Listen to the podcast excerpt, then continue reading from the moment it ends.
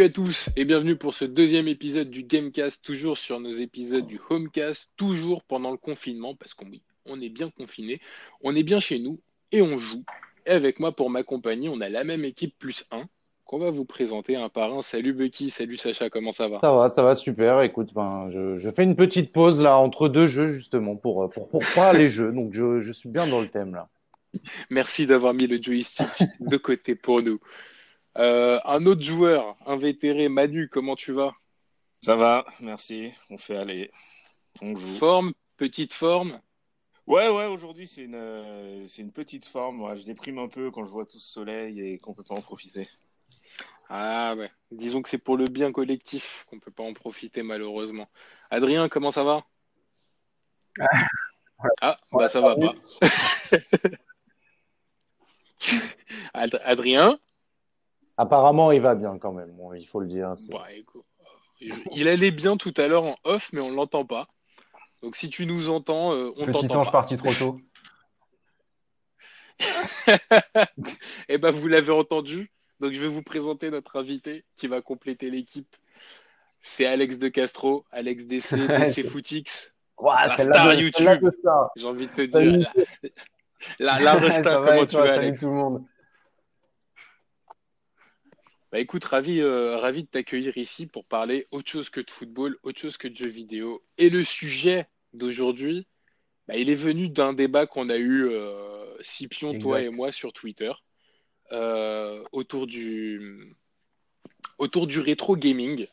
Euh, donc on avait opposé le rétro gaming à la new gen. Et avant de faire ça, bah, on va commencer par, euh, par le rétro gaming et je vais, vous dem- je vais vous poser un par un. Quelle est la première console à laquelle vous avez joué, les gars? Alex, on va commencer Euh, par toi. alors moi, ma toute première console, c'était la Sega Master System 2.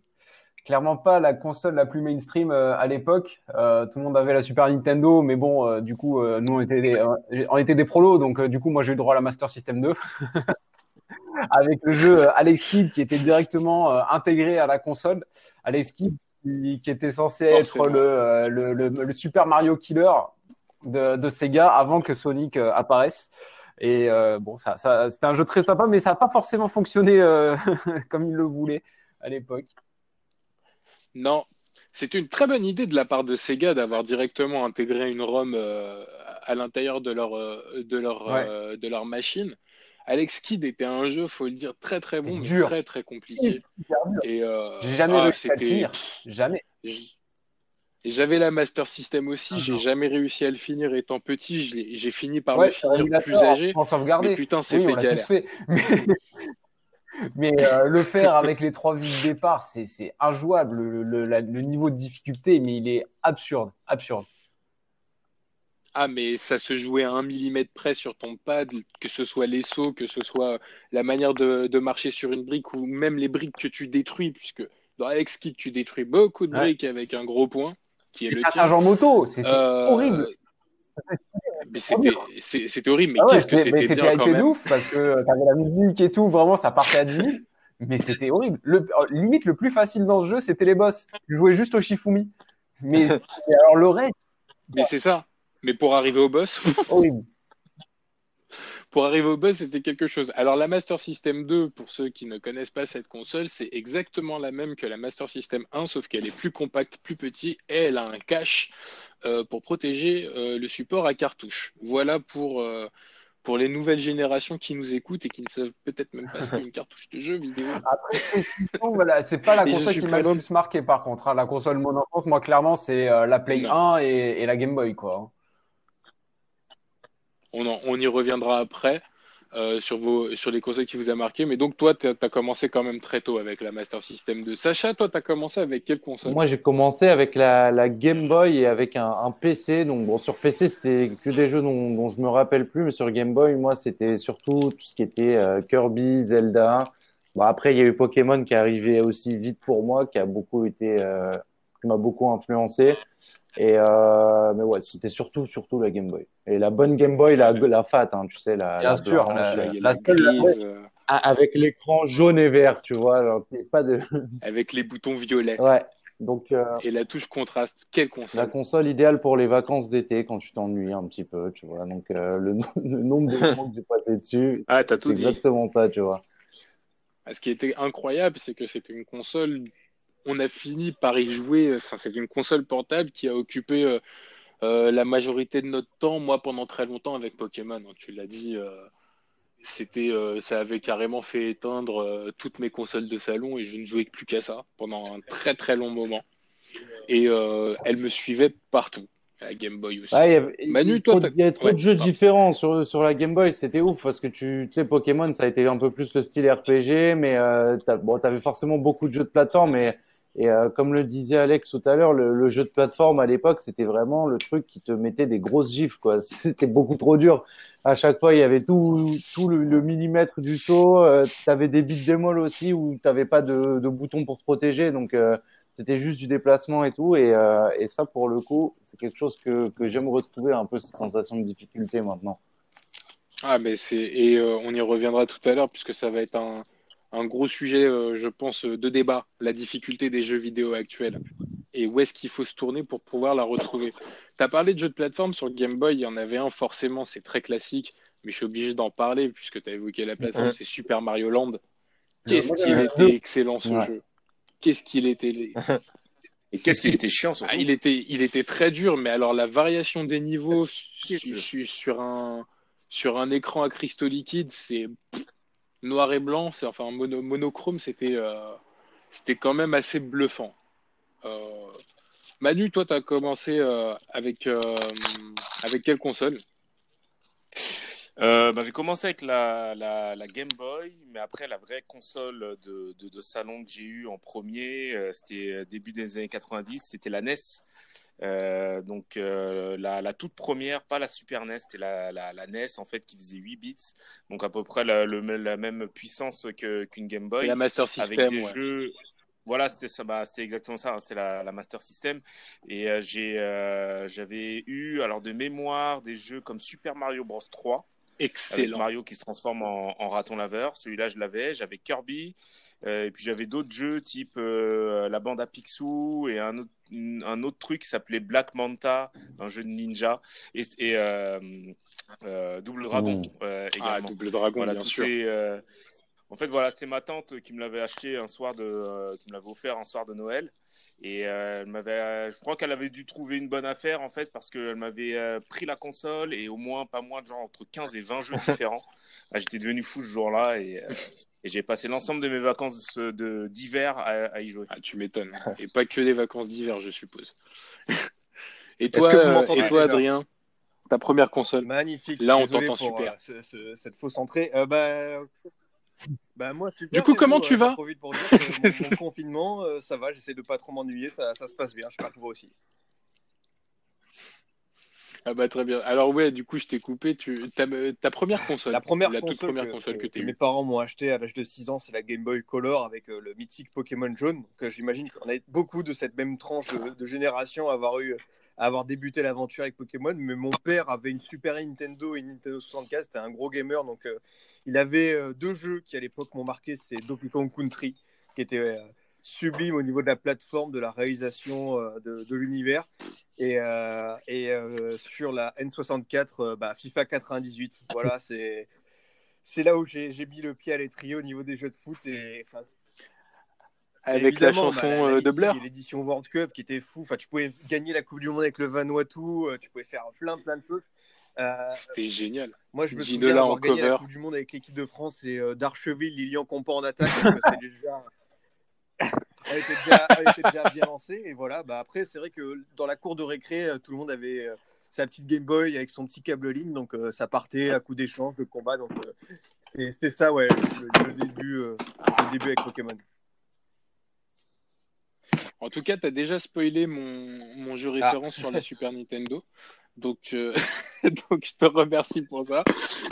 Mais euh, ouais, bah, je, vais, je vais parler. Moi, ma première console, en fait, j'ai eu la chance d'avoir des parents qui étaient très gamers. Donc, forcément, ils avaient euh, la NES et la Master System. C'est mes premières consoles. Je ne jouais pas trop à la Master System.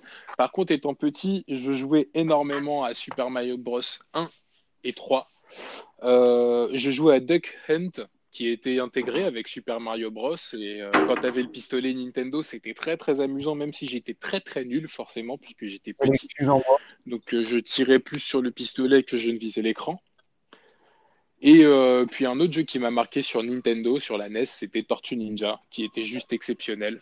De difficulté, de graphisme, de variation de niveau.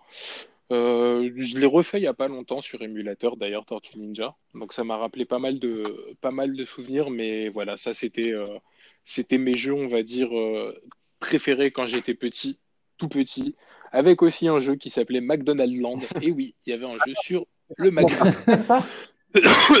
C'était pas sur Master System, je crois que je l'avais. Hmm? Il y avait les deux, les deux supports. Moi, je l'avais sur NES. Je jouais plus à la NES en fait qu'à la Master System. Donc, il était aussi, euh, il était aussi sur Master System. Et c'était un excellent jeu euh, dans l'univers McDonald's où tu avais ouf, J'en avais, euh, aucun souvenir. Là, tu m'en parles de suite, c'est remonté, c'est ouf. Je l'avais. Ah, mais c'est. J'ai encore la cartouche en fait devant moi, c'est peut-être pour ça que ça aide, mais j'y jouais, j'y jouais énormément. Euh, et puis après, bah, la, console, moi, qui m'a qui m'a marqué, j'en ai eu beaucoup, mais c'est vrai que euh, la Super Nintendo et la PlayStation, sans compter la Game Boy et Pokémon, il y aura beaucoup à redire. Justement, le rétro gaming, c'est quelque chose qui est à la mode en ce moment. Euh, forcément, parce que t'en parlais en off, Alex, c'est quelque chose qui nous rend de suite nostalgique et on sait que les gens de notre bah, âge aiment beaucoup la nostalgie. Euh, ça rappelle ton enfance, c'est une sorte de Madeleine de Proust. De toute façon, la nostalgie actuellement, la mode, c'est notre génération qui, entre guillemets, l'a fait. Il n'y a qu'à voir par rapport aux fringues. Euh, les fringues sont très, très, très portées vers les années 90. Le style est très porté vers les années 90. Et forcément, le rétro gaming, moi, je suis beaucoup plus sensible aux jeux des années 90 qu'aux jeux des années 80, puisque je ne les connaissais pas. Euh, maintenant, voilà, on a parlé des premières consoles les jeux qui m'ont marqué euh, dans les années 90, et euh, tu en as parlé dans, ta présentation, Adrien, c'est clairement Donkey Kong Country. Donkey Kong Country, quand il est sorti sur, Super Nintendo, c'était euh, un c'était le premier choc, en fait, la première grosse claque que je me suis mangé dans ma vie jeu vidéo ludique. T'avais avais des jeux qui se ressemblaient un peu hein, sur toutes les consoles, tu avais beaucoup de jeux multiplateformes, euh, la majorité des jeux en fait étaient multiplateformes, les exclusivités étaient assez rares à l'époque. Et Donkey Kong Country a débarqué en tant qu'exclusivité sur Super Nintendo par euh, un studio qui s'appelle Rareware et euh, qui, a, qui a juste mis une claque à tout le monde aussi bien graphiquement, aussi bien que dans l'univers et surtout, surtout, surtout sur la musique, sur l'apport de la musique dans un jeu vidéo et du traitement de la musique la BO de Donkey Kong Country est une des meilleures qui, qui n'ait jamais été faite dans, dans, le jeu vidéo. Il y en a beaucoup, hein, des bonnes BO, mais celle-là est vraiment très marquante. Et ce qu'a réussi à faire rare, c'est de faire, de faire d'un anti-héros un héros Nintendo et une mascotte Nintendo. Donkey Kong était l'ennemi de Mario dans les années 80. C'était euh, Mario Bros. Euh, en gros, tu devais, euh, tu devais sauter par-dessus des tonneaux et et aller dégommer Donkey Kong. Et ils ont pris ce personnage-là qui était un villain et ils l'ont transformé en héros dans un univers aussi coloré que peut l'être une jungle, où vous allez passer donc dans différents euh, décors de jungle, vous allez vous retrouver dans un bateau, vous allez vous retrouver sous l'eau avec des espadons euh, qui vous accompagnent pour pouvoir attaquer les ennemis, puis ensuite vous allez vous retrouver sur une mine, euh, sur un chariot, je ne sais pas si vous vous en souvenez de ce niveau, vous êtes sur un chariot dans une carrière. Oh, oui. C'était exceptionnel. et ça se jouait au timing ah près, à la milliseconde le saut. Euh, je crois d'ailleurs que sur le remake euh, sur Wii U, il l'avait, il l'avait refait ce, il l'avait refait ce niveau.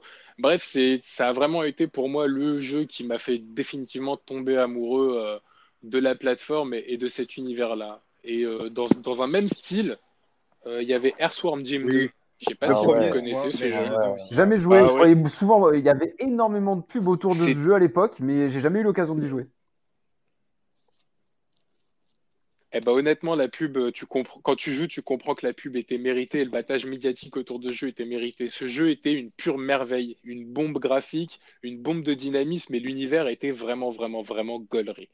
Donc voilà, ça c'était pour mes jeux très marquants dans, dans le rétro gaming en termes de plateforme. Après, euh, j'ai été très marqué par Mortal Kombat 2 et Street Fighter 2 Turbo. Je précise la version du Street Fighter 2, parce qu'il y en a eu 10 000. Mais Street Fighter 2 Turbo, aussi bien la jaquette euh, Honda contre Sagat, et surtout, voilà, je parle de Sagat, c'était le premier Street Fighter où tu avais Balrog, Sagat, Vega et Bison jouables, et ça changeait absolument tout. Voilà pour ma part de jeux marquants de mon enfance. Sacha?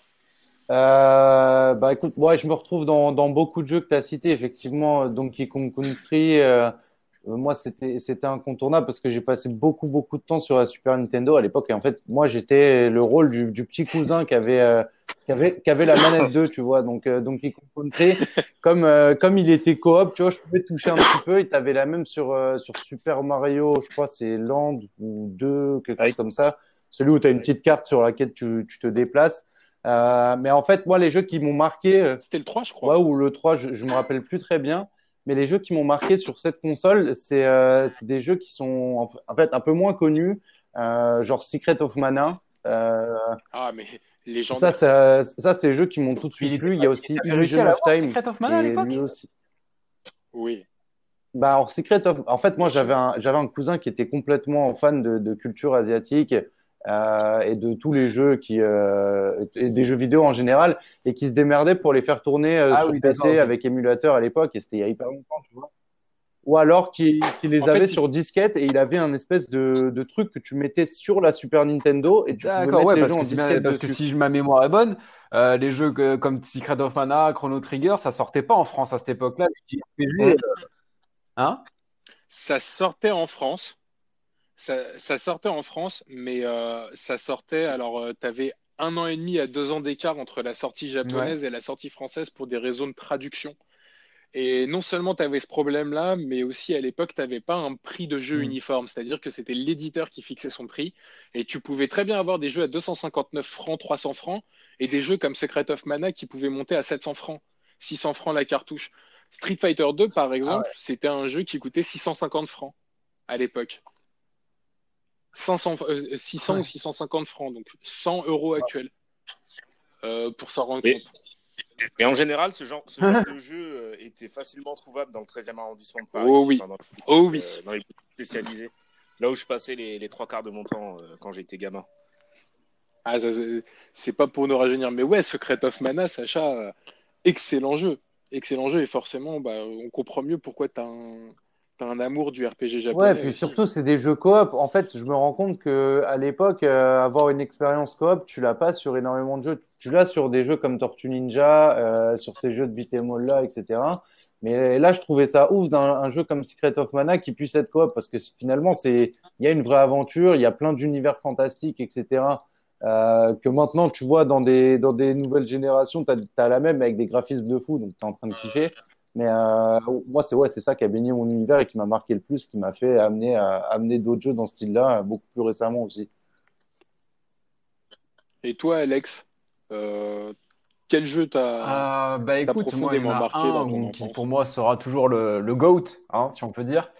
Euh, pour moi, c'est Final Fantasy VII, mais de loin, mais de loin, loin, loin. Encore aujourd'hui, rien que j'entends une musique, euh, laisse tomber, je, je suis en transe. C'est ce, ce jeu-là, c'est tu, tu, parlais tout à l'heure de Madeleine de Proust, c'est exactement ça. C'est incroyable. Là, c'est même pas une Madeleine, c'est le paquet, c'est le paquet de Madeleine. T'as fait, as fait la. Bah, bien sûr. Euh, Spotify. Euh, Évidemment. De... pas ah. Ah, là, ah là, non, non, mais bien sûr. Moi, Ah non, non, mais vraiment Final Fantasy. Parce que comme je, comme je te disais tout à l'heure sur les consoles qui m'ont marqué, euh, la Master System 2, c'était la première, mais c'est pas celle qui m'a donné la passion des jeux vidéo. Et euh, par contre, la PS1, ça a été une, une claque, mais monstrueuse. Vraiment, euh, parce que entre ces deux-là, je voyais un peu les jeux Super Nintendo, tout ça, mais c'était chez les potes. Euh, J'avais pas la Super NES et quand je suis passé à la PS1, ça a été complètement fou. Euh, et le pire, c'est que FF7, je me souviens, c'est mon meilleur pote qui monte ce jeu et je vois ces petits personnages en 3D dégueulasses avec ces points cubiques et je me dis mais qu'est-ce que c'est que cette horreur? Qu'est-ce que c'est que ce jeu? Et mon pote qui me dit mec t'es es con, vas-y je te le prête, essaye-le, tu, tu vas comprendre la vie, tu vois. Je suis ouais d'accord, vas-y fais, voir ta merde.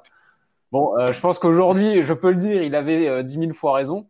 Et euh, ce jeu, j'y ai passé un nombre d'heures incalculable, quoi. C'est vraiment, ça a été, ça a été une claque incroyable parce que ça met en plus, ça met un.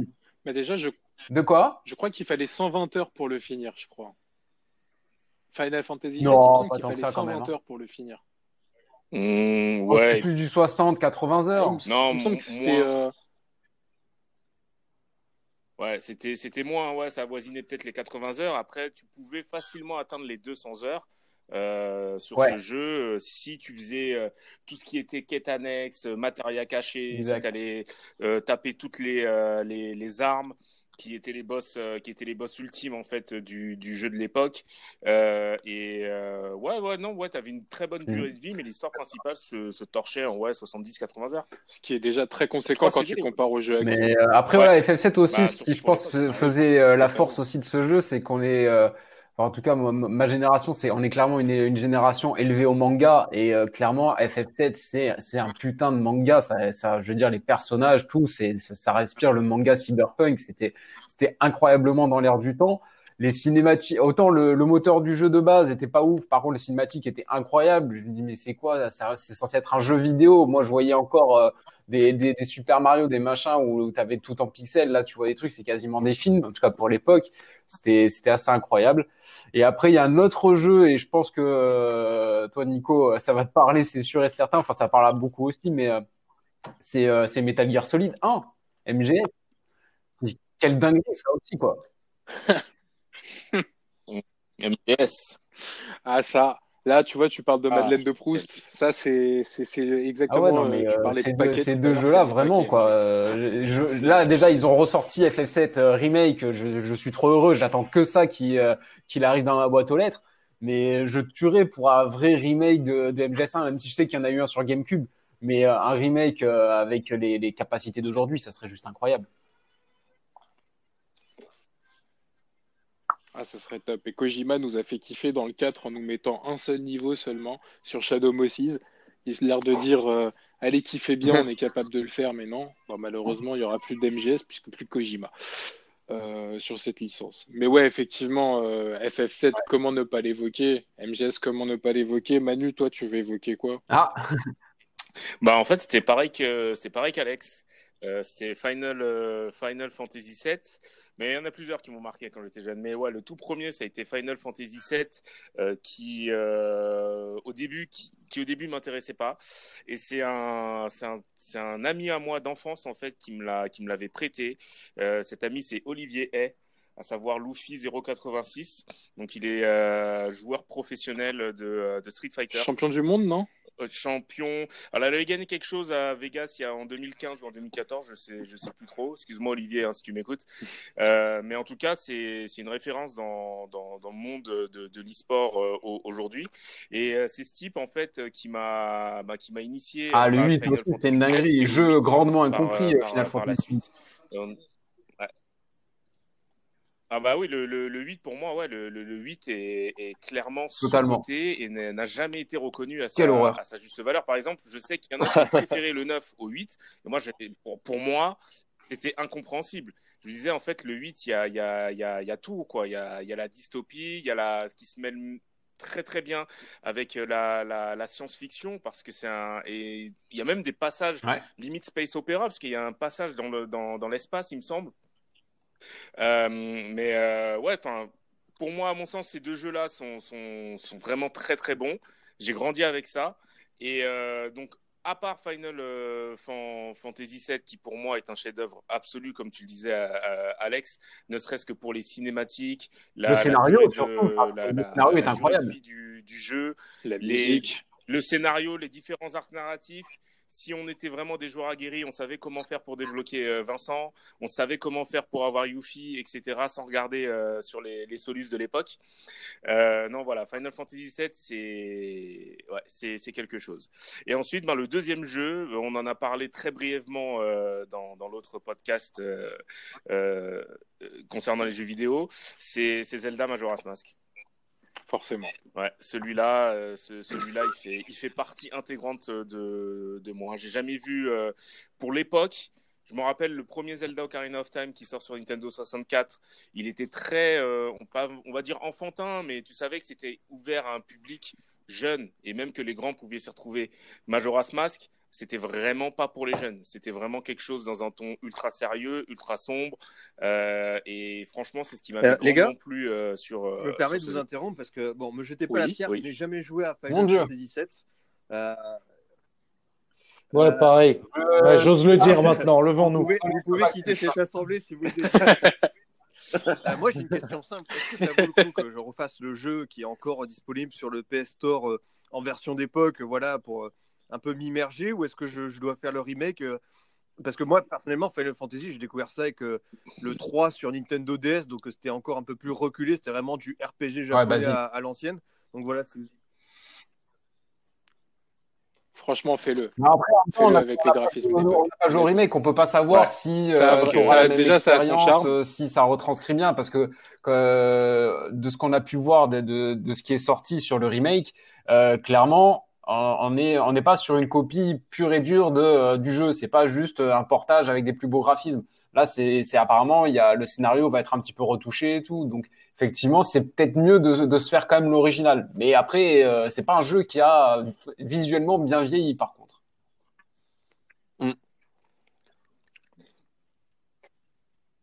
Mais FF7, comme tu l'as dit, il était déjà à l'époque assez, re- assez euh, faible graphiquement in-game, en dehors des cinématiques. Et je pense qu'il fait partie de ces jeux que, Oui. auxquels tu ne joues pas pour son graphisme. À Ah bah, clairement pas. Tu joues clairement pour le scénario, pour l'ambiance, pour la musique, pour le gameplay, parce que le gameplay est exceptionnel. Euh, et tu joues, ouais, tu joues clairement pas pour le graphisme. Donc, ouais, de toute façon, ça va te faire un choc en lançant la version originale en termes de graphisme par rapport à ce qu'on à ce qu'on nous propose aujourd'hui. Mais il faut, le il faut faire l'original avant de faire le bien. remake, à mon sens. convaincu. Bah, du coup, comme tu as pris la parole, euh, Adrien, quel est toi Euh, euh, bah, le jeu de ton ce qu'on a enfance? commencé à évoquer au niveau des, des Madeleines de Proust, euh, moi j'ai grandi avec une console, je suis peut-être un peu plus jeune que vous, c'est la GameCube. Euh, donc, euh, étant Team Nintendo, euh, on m'a, le premier jeu qu'on m'a offert dessus, c'était Super Smash Bros. Melee. Et quand tu arrives, quand Oh. t'offres un jeu où tu peux te, te, te bastonner la gueule avec Mewtwo, Star Fox, Kirby et tout, ça c'est juste immense. Enfin, t'avais le moment où tu pouvais débloquer un personnage, enfin, c'était des frissons immenses. Enfin, même que ce soit Pichu ou Rondoudou, enfin, moi j'étais à fond quoi. J'étais euh, comme un dingue. Et après, je vais citer les deux autres jeux euh, de la GameCube qui m'ont énormément plu à l'époque et qui ont peut-être un peu disparu. Enfin, c'était des licences qui ont disparu. C'est SSX Ah Tricky, oui. euh, Ah ouais. jeu de Ah snowboard. Jeu de snowboard. Jeu de, c'est- euh, ouais. jeu de Ouais, snowboard. mais, enfin, dans Le- plein de ouais. décors, il y avait une dizaine de pistes où tu devais en fait euh, terminer premier, mais aussi faire des, des, des, des, des skills dans la neige, dans les montagnes, dans aussi des décors urbains. C'était assez fou enfin, parce qu'il y avait l'expérience évidemment des Tony Hawk, mais là c'était beaucoup plus euh, direct dans le sens où tu avais aussi cet aspect un peu compétition et je trouvais ça génial. Enfin, vraiment, il était euh, très, euh, très sympa. Et enfin, un autre jeu de tir euh, qui était en coop avec des potes, c'était Time Splitters 2. Euh, je sais pas si quelqu'un se souvient, mais c'était un jeu assez déjanté. Euh, je crois qu'il y en a, ouais. Moi, je sais plus si c'était le 2 ou le 3 sur GameCube, mais euh, qui était totalement fou avec une galerie de personnages euh, d'univers, euh, du western, au laboratoire, aux égouts, à l'église abandonnée. Et tu avais, je sais pas, une 70, 70 personnages à incarner. Et c'était assez dingue. Enfin, tu te foutais sur la gueule avec tes potes et c'était vraiment, vraiment bien. Ouais, à l'époque, ça, je pense que ça m'avait marqué. C'est bien que tu t'aies évoqué SSX parce que déjà SSX ça a été une des premières gigaclaques graphiques qu'on s'est mangé sur la PlayStation 2 où on s'est dit vraiment putain là ouais euh, ça n'a rien à voir avec la PlayStation 1 c'était c'était exceptionnel et tu as évoqué Tony Hawk et tu fais bien de l'évoquer parce que Mm. Tony Hawk Pro Skater 2 euh, Ah ouais. c'est un des meilleurs jeux de sport de l'histoire du jeu vidéo. Mais très clairement, j'ai rarement eu autant de fun et autant d'heures passées sur un jeu de sport et de, et de tricks que celui-là. Euh, je l'ai refait il y a six mois via émulateur. Euh, j'ai refait, j'ai repris Rick Coston et, et, j'ai fini la carrière. Et bah, ce jeu a très bien vieilli. Euh, Le gameplay répond toujours aussi bien euh, manette en main et je trouve que la fluidité du jeu euh, est vraiment très bonne. Alors effectivement, c'est un peu polygoné, c'est un peu carré, mais le fun est toujours là et surtout, je me suis rendu compte à quel point ah, ce jeu était génial, varié. tu, faisais un tour du monde dans toutes les villes bah, du monde, Mexico, Los Angeles, Marseille, Tokyo. Vraiment les décors étaient ultra variés. Tu étais dans des, dans des écoles en Californie ou quoi que ce soit, les décors toujours, toujours un paysage varié. C'était et puis, tu avais une progression où tu avais un achat de, des achats de skate pour pouvoir être meilleur, des achats de skills, des achats de stats. Donc, tu avais une vraie progression, une vraie durée de vie. Parce que si tu voulais jouer à fond, tu pouvais débloquer des Spider-Man et compagnie euh, dans le jeu et c'était exceptionnellement fun. Le 3 aussi sur PS2 était vraiment bien.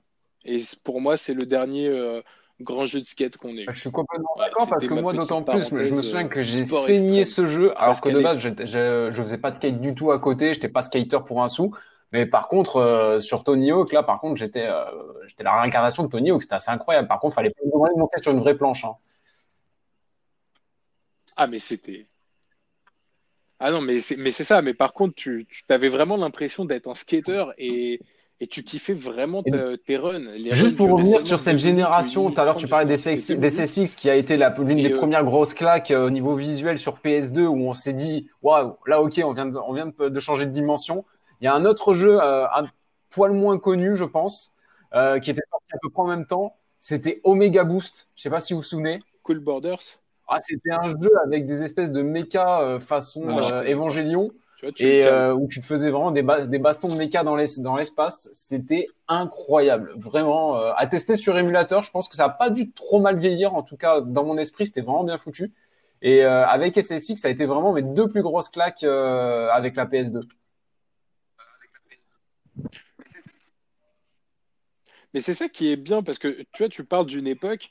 Là, on, est sur un truc. À l'époque, tu avais beaucoup de jeux méca. Tu avais beaucoup de jeux de méca. Tu en as toujours au Japon, mais tu en as moins, on va dire, en Europe que ce qui sortait avant. Et tu avais surtout, voilà, on parlait du skate, du surf. Euh, Mi-années 90, début des années 2000, les jeux de sport qui sortaient, tu avais énormément de jeux, on va dire, sport d'extrême, sport extrême. Je sais pas si vous vous souvenez du jeu sur PlayStation. Peut-être que toi, Manu, ça va te parler. C'est un jeu qui s'appelait Too Extreme. Ah oui, oh purée, mais il est incroyable Ouais, ce ouais. jeu où tu fais du, Il est Ouais, ouais, du ouais. roller et de la luge et tout et tout là. Exactement, Incroyable, roller. BMX, luge, trottinette. Et en gros, c'était un jeu où tu étais dans une course, pareil, dans, dans des, élé- dans des villes, dans plein de villes du monde. Et le but du jeu, c'était de donner des coups de coude et de, et de faire fracasser tes adversaires parce que c'était extrême, tout en faisant des tricks euh, avec, le, avec le moyen de locomotion que tu avais. C'était vraiment exceptionnel. C'était une espèce de, de, de road rash, mais avec euh, Ouais, c'est ça. des véhicules euh, genre trottinette, skateboard, il y a des rollers, je sais pas quoi là. Je, je me rappelle, puisqu'il y avait des passants euh, qui, qui étaient sur la map que tu pouvais même renverser euh, de mémoire. Ah, mais c'était c'était un jeu totalement barré et, et je trouve que bah, aujourd'hui ça manque de- d'un peu de jeu comme ça. Je sais pas ce que vous en ce que vous en pensez vous, mais euh, alors déjà je sais pas si vous avez si vous étiez sensible à ces jeux-là, les jeux de sport extrême, Adrien, Sacha. Ouais, ouais, grave. Bah, moi, tout, ouais, tous les Tony Hawk, euh, même je suis allé jusqu'à Underground 2, je pense. Après, je crois que j'ai. Et Underground 2, le truc, c'est Jackass. Genre, t'as Stivo dedans, t'as Wingman, euh, t'as tout, tous les trucs de cette génération sont dedans. Le jeu est complètement barré. Tu te fais courser par un taureau. euh. Mais euh, c'est vrai que SSX, ça a été une énorme claque parce que c'est un jeu qui envoie une. Enfin, il y a 1080 aussi qui était très bien à l'époque sur 64, qui, moi, était ma première référence euh, jeu de glisse et tout. Et euh, il était bien parce qu'il avait une clarté et il y avait énormément de couleurs dans SSX. Et c'est un truc qui m'a le plus frappé dans la PS2, qui pour moi est la, la console qui m'a le plus euh, influencé. C'est tout- toutes ces nouvelles couleurs, toutes ces volutes, ces machins. Parce que SSX, quand tu mets du boost, ça te fait une grande traînée euh, jaune, rouge, etc. Et euh, et c'était super bon. Après, en autre jeu extrême, je pense que j'avais fait le truc de BMX. C'était Dave Mira où ouais, t'accroches beaucoup moins qu'avec le skate. Parce que Dave Mira ou moi, Matt j'ai fait Dave Mira. C'était pas dingo, franchement. Ça m'a pas fait kiffer de ouf. T'avais aussi Wave, Les Matt t'avais Wave étaient cool. Racer qui est, qui est pas mal, qui était sur 64. Oui, euh, J'avais pris sur GameCube aussi, et sur GameCube était vraiment cool. Euh, ouais, principalement les jeux de glisse, moi, c'était ça, un jeu extrême. Euh, j'ai pas d'autres noms là comme ça qui me revient. J'avais euh, j'avais deux autres jeux, hein. alors pas dans le même genre, mais un peu dans le genre barré, futuriste, tout ça. PS5. C'était euh, Wipeout. Ah, le jeu dont je parlais tout à l'heure, c'est pas Omega ouais. Boost. Omega La Boost, c'est un vieux jeu de musique PS1. exceptionnelle. C'est Zone of the Enders. Voilà. Ouais, Zone of the Enders. ouais. Ah, mais oui, Z- oui, oui. Zoé, par contre, oui. Ça, ça clairement. C'est c'est un jeu Ah ouais, qui, ça- ça, un jeu qui m'a profondément marqué aussi, euh, Zone of the Enders. C'était dingue. Et ouais, t'avais euh, Wipeout, pour en revenir à, à Wipeout, t'avais euh, une putain de musique. Euh, premier vrai jeu où t'avais une réelle sensation de super vitesse. Vraiment. Pour le coup, euh, pour le coup, c'était un kiff. Et il y a un autre jeu qui m'a marqué, c'est euh, Oui. F-Zero sur Game Boy Advance. Que j'ai littéralement poncé euh, pendant énormément d'heures. Alors, tu parlais euh, de Luffy tout à l'heure. tu rendais hommage à Luffy tout à l'heure. Manu, moi, je vais rendre hommage à Genius, Norman Chatrier, qui m'a initié à F-Zero, qui m'a appris à y jouer et qui passait littéralement toutes ses pauses midi avec moi, puisqu'on était deux geeks euh, de la classe, à jouer à ce jeu. Et euh, je peux Ah, quand vous même. dire que j'y ai passé mais facilement plus de 300 heures sur ce jeu. Ah ouais, non, mais c'est euh, ça m'avait littéralement piqué. Donc, du coup, forcément, Captain Falcon, on connaît sur SSB. Mais il est horrible en plus, ce F-Zero, parce qu'il est super dur. Moi, je, je- je crois que c'est un des premiers jeux que j'avais sur Game Boy Advance, mais je m'en suis, dé- je l'ai pris- je l'ai échangé très vite avec quelqu'un à la cour de récré. Parce que c'est, c'est- non, mais il est vraiment super dur. Enfin, peut-être que moi, après, j'étais un peu trop jeune pour connaître tout, euh, toutes les spécificités d'une course haute vitesse et tout, où j'ai essayé de faire ça comme un bourrin. Mais moi, c'est un des premiers jeux dont je me suis clairement débarrassé. Mais après, c'est vrai que l'univers et la sensation de vitesse et tout, et ça aussi, ça fait, et les trucs que tu retrouves dans Mario Kart aujourd'hui. Mais après, de toute façon, la, difficulté euh, des grosse jeux, je pense que quand on, on attaquera réellement le, le, le cœur du débat, euh, ça va être l'un des, des principaux euh, points euh, qui font la différence entre les, les jeux de l'époque et les jeux d'aujourd'hui. Ouais, Faut- c'est clair. Et, Il faut euh, le dire, hein, tous, les jeux bien- des années ouais. 90, euh, c'était des Dark Souls. ouais, c'est ça. Ouais. Les gars, vous- euh, ouais. Les gars, vous me faites plaisir parce que vous me facilitez la transition, mais on ne pouvait plus facilement. Et on va rentrer du coup dans le cœur du sujet. Et, et voilà, donc le rétro gaming comparé à la new gen. Donc, euh, on va dire qu'il y a une team rétro et une team new gen. On va la découvrir euh, petit à petit. Mais voilà, vous avez parlé de la difficulté. Pourquoi moi je préfère le rétro gaming? Déjà, la première, euh, enfin les jeux, euh, les jeux rétro et donc le rétro gaming. La première chose, elle est claire, c'est la difficulté d'un jeu. À une époque, quand tu finissais pas le jeu, mais un niveau, tu avais l'impression d'avoir fait une vraie réussite et d'être bon. D'avoir réussi, euh, d'avoir réussi, réussi quelque chose de ouf. Pour la majorité des jeux sur Mega Drive euh, et, Super Nintendo, tu n'avais pas de système de sauvegarde. C'est-à-dire que c'était toi, tes vies, tu devais gagner des vies pour pouvoir survivre. Tu avais un réel challenge et en plus de ça, tu avais une fluidité, une beauté de graphisme qui était vraiment, vraiment, vraiment très belle. Alors oui, c'est pas les graphismes d'aujourd'hui, on n'a pas les mêmes, euh, on n'avait pas les mêmes moyens technologiques, mais tu prends ne serait-ce qu'un Sonic, Sonic 2 sur Mega Drive, ben, je mets au défi n'importe quel joueur là, actuel, alors, enfin, qui n'a connu que les consoles PS2, enfin PS3 on va dire et PS4. Qui, euh, même moi, là, tu finir ce mets, euh, tu mets. Sonic, euh, je suis incapable de le terminer Moi, je le mets au défi. C'est, enfin, moi, je trouve qu'à l'époque, le, le niveau était beaucoup trop dur, mais je trouvais qu'à l'époque, si t'étais pas vraiment un hardcore gamer, tu finissais aucun jeu. Euh, ça a commencé à devenir à peu près euh, humain, on va dire, à partir de la PS1. Avant ça, c'était une tannée. Tu t'abandonnes, surtout quand t'es un gamin, t'abandonnes, tu vois. Ouais. Aujourd'hui, non, parce qu'on est adulte, on est passionné, donc on, on va, on va beaucoup plus facilement s'accrocher. Mais euh, t'as, t'as 10 piges, euh, t'arrives, t'as, fait, euh, je te dis une bêtise, t'as fait 20, 20 heures de jeu, t'arrives au boss final, tu perds, euh, c'est bon, t'as envie de casser la console, quoi. C'est pas possible.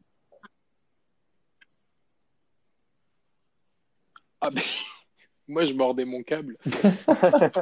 Je- Mais vous étiez bien agité, dis donc. je mordais mon câble et en fait j'ai- j'ai une anecdote c'est qu'un jour il y avait mon cousin mes deux cousins qui étaient chez moi on jouait à la Mega Drive on jouait à Mortal Kombat 2 je l'avais sur Mega Drive et sur Super Nintendo le mec n'était pas du tout fan hein, du jeu et euh, on jouait euh, on jouait à Mortal Kombat et en fait mon câble était un peu euh, était un peu ouvert déjà une fois j'ai mordu le câble et je me suis pris Oh, le Darwin. Award, Du coup, tu... du coup, tu voyais ma tête faire en mordant le Ça aurait été drôle Ah, comme mort, n'empêche. Il est mort comment? Il a mordu sa Mega Drive, il s'est mangé un coup d'électricité. Mais euh, voilà, non, c'était euh, c'était des jeux qui, qui, bah, qui te faisaient suer, littéralement. Euh, notamment les jeux de combat. Alors Street Fighter était plus accessible et plus facile bien à sûr. terminer. Moi, j'ai eu beaucoup moins de, moins de galères que Mortal Kombat. M- Mortal Kombat 2, j'ai mis deux ans et demi à le terminer, à, à, à- avant que Shao Kahn. Dur. C'était impossible.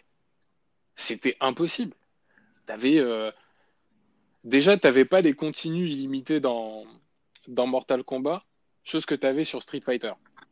Tu étais limité à 5 crédits. Donc en gros, tu avais 5 vies pour finir ta tour. Tu mettais Ouais. même en very easy. tu te mangeais des fatalities par l'IA euh, au, premier, euh, au, au- au premier niveau. En général, c'était Raiden ou Baraka. Et toujours les deux, là. Quand tu battais les deux, en général, au troisième ou quatrième personnage, c'était toujours Kung Lao que tu te tapais. Et Kung Lao, en very easy, il était injouable. Il était trop rapide, il te balançait chapeau sur chapeau, uppercut sur uppercut, et tu te faisais dégommer. C'est un jeu qui m'a, euh, ouais, qui m'a, qui m'a vraiment euh, fait piquer énormément de crises de nerfs. Et euh, souvent, j'arrivais à Goro, qui était le sous-boss, puisqu'avant Goro, t'avais, en fait, quand tu arrivais à la, à la tour finale, tu avais genre Goro, un special event, c'était un endurance match, où tu devais taper deux IA pour le prix d'un, avec une seule barre de vie. Et euh, à la fin, tu avais Shao Kahn. Quand tu arrivais à Goro, tu te faisais littéralement tuer puisqu'il te faisait que son attaque écrasement. Il t'en faisait deux, tu n'avais plus de barre de vie. Et donc tu passais parfois trois heures de ta journée, de ton samedi après-midi, à jouer à Mortal Kombat 2 pour tenter de le battre. Et tu arrives à Goro à la fin de ton après-midi, tu te fais buter. Non, mais je pense que les développeurs de l'époque avaient te clairement. laisse un esprit imaginer la réaction. C'était c'était- Voilà.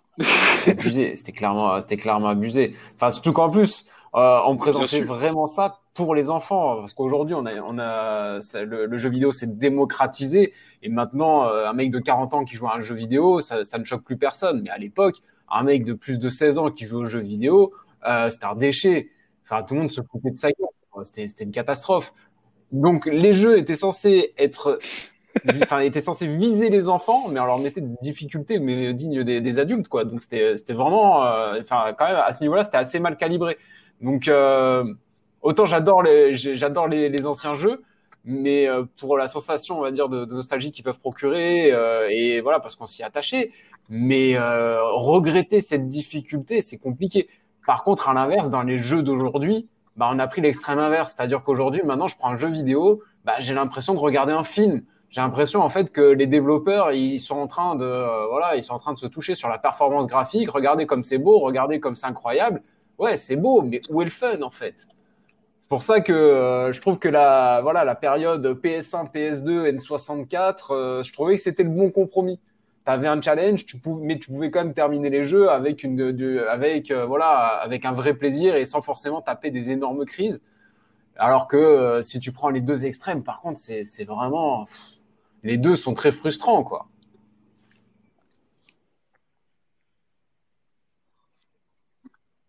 Moi, je suis, euh, d'accord avec toi sur, la frustration que ça pouvait provoquer, mais je peux pas m'empêcher de dire que, comme j'étais un garçon têtu, et je pense l'être toujours un peu, euh, j'adorais revenir en fait vers ce challenge. Et quand tu termines, quand tu finissais à terminer un jeu, quand j'ai fini, Ah bah je veux bien le réussi croire. à terminer Sonic 2, je m'en souviens, j'étais limite en train de pleurer de joie dans ma chambre. J'étais Oui. en train de pleurer de joie quand tu vois Sonic se barrer à la fin, là, sur l'écran titre, se barrer euh, dans sa montgolfière Ouais, et il arrive avec un gros zoom en te faisant un pouce levé. Mais putain, j'avais envie de le prendre dans mes bras, Sonic. J'avais envie de le prendre dans mes bras. Il m'a fait, il m'a fait galérer, mais tu avais vraiment cette sensation de réussir un jeu euh, et d'avoir relevé un challenge. Et cette perte de challenge au profit du graphisme, moi, je la regrette un peu. Et c'est pour ça peut-être que je suis plus sensible encore aujourd'hui avec des gens anciens Mm. ou avec des jeux, et ils sont trop rares, qui vont m'offrir un vrai challenge. Et c'est pour ça que là, l'époque dans laquelle on vit est bien quand on parle du multijoueur, parce que sur certains types de jeux, l'IA ne peut plus te donner le challenge.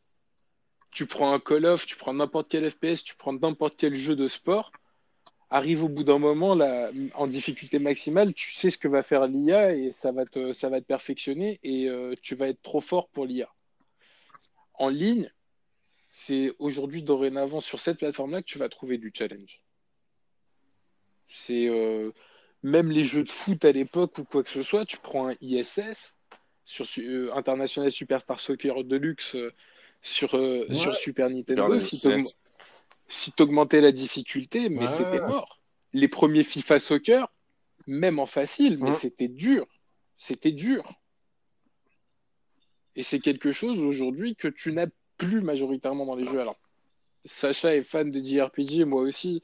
Du coup, le challenge, tu peux le retrouver là, encore heureux. Et je- tu prends l'exemple d'un Dark Souls, tu as pour le coup la beauté graphique, le scénario J'ai et la difficulté, le challenge du jeu. Donc, c'est un jeu qui, qui se rend en fait parfait, mais c'est devenu trop rare. Ah, c'est top. Franchement, c'est top. Ah oui. Après, c'est un Ah oui, truc, monde sur lequel il faut s'accrocher il faut se dire que c'est une expérience dans laquelle, de toute façon, il faut que tu aies envie de progresser, sinon ça sert à rien, tu vois.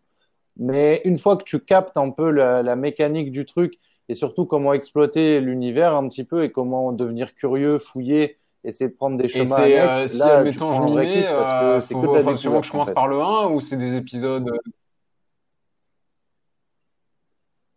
Non, non, tu peux prendre le... Moi, j'ai commencé par le forcément. 3. Euh, non, j'ai commencé par le 2, après j'ai fait le 3, et puis après j'ai essayé de choper à peu près tous les jeux qui étaient dans le même délire. Donc euh, non, il n'y a pas, il y a pas de corrélation en fait. Les scénarios sont très particuliers, les univers aussi, donc euh, tu t'y retrouves tranquille. Tiens, en parlant de challenge aussi, il y avait un jeu qui était super compliqué à l'époque. C'était Super Oh Castlevania là 4. là, ouais. Mais tous les Castlevania, hein, ils sont horribles. Tous les Castlevania, ouais. Ce jeu, mais Super Castlevania 4, j'avais euh, j'avais cassé ma, ma manette de Super NES à cause de à cause de ce jeu, et je crois que j'avais jamais pu passer. Euh, J'étais même pas arrivé à la moitié en fait du du, du jeu que j'ai que j'ai abandonné. Et ensuite j'ai vendu le j'avais revendu le, le ma console et, les- et le jeu et je me je me souviens que putain, il y a eu des grandes conséquences. mais je me, je me souviens que ce jeu-là, ouais, m'avait euh, m'avait fait vraiment fait faire une bonne crise de nerfs.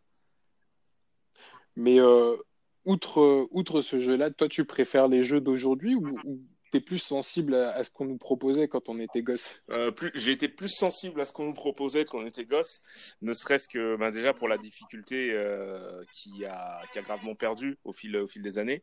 Euh, je me rappelle par exemple en Final Fantasy VII, lorsqu'il fallait affronter des, certains boss, il fallait réellement penser à préparer son, son, son stuff parce que tu savais, tu savais que si tu allais tête baissée, c'était, euh, tu pouvais avoir game over. Quelle Je prends le catastrophe. dernier Final Fantasy XV qui est sorti il y a environ euh, 3-4 ans maintenant. Fin- Final Fantasy XV, euh, qui niveau gameplay est, est toutefois un bon jeu, mais niveau euh, scénar, qui est une catastrophe. Bah, bref, c'est ça, c'est autre chose. Final Fantasy XV, il était très très très difficile de faire un game over.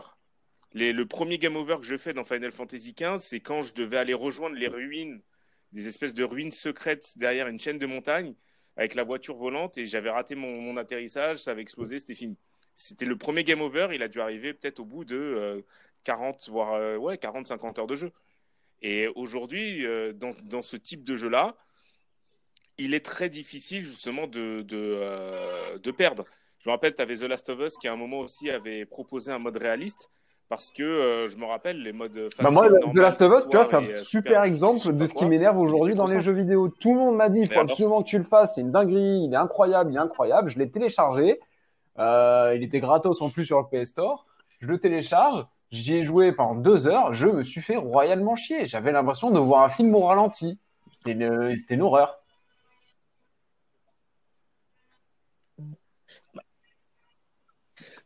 Moi, j'ai beaucoup aimé j'ai The Last of Us. J'ai beaucoup aimé Ah, l'univers de The Last of. Us. J'ai... C'est, un jeu. euh, Après, voilà, je pense qu'il faut être aussi sensible au délire. Parce qu'il est assez lent dans le démarrage, je te l'accorde. Mais euh, l'histoire, pour le coup, le scénario, en fait, est... passe au premier plan et euh, le challenge Ouais. passe au second plan. Mais Il pour moi, il, il- incarne vachement en fait tous ces types de jeux qui font qu'aujourd'hui tu sais que c'est trop facile et que c'est fait. Bon, c'est bien que ce soit fait pour que tout le monde y joue, mais en gros, t'as pas t'as pas de plaisir à finir le truc. Et moi, je trouve que Uncharted et euh, Last of Us, c'est clairement les jeux qui me rappellent ça à 100%, tu vois.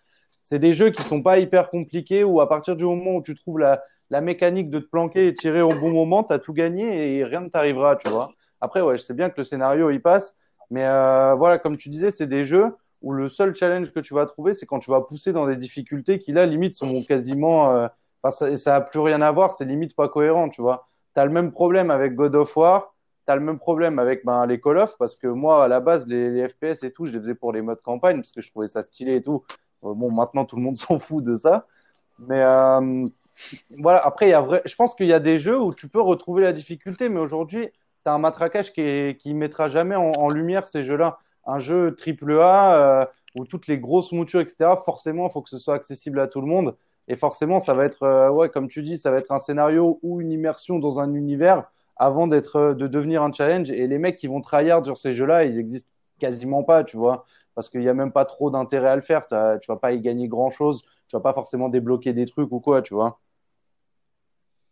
Bah, c'est ça, en fait, ce que je reproche en fait à la génération actuelle, c'est qu'on veut trop faire du jeu vidéo un cinéma, et donc jouer à ton jeu comme, euh, comme si tu regardais un film ou une série, et euh, du coup le développeur va se dire, bon, bah, on va pas mettre un challenge relevé, comme ça, euh, ton consommateur, au final, ton joueur, il va, progresser linéairement, et ça va le satisfaire, puisqu'il va avoir la sensation d'avancer dans l'histoire, et si, et c'est la majorité des cas quand même aujourd'hui, le scénario est bien ficelé, tu vas faire recette.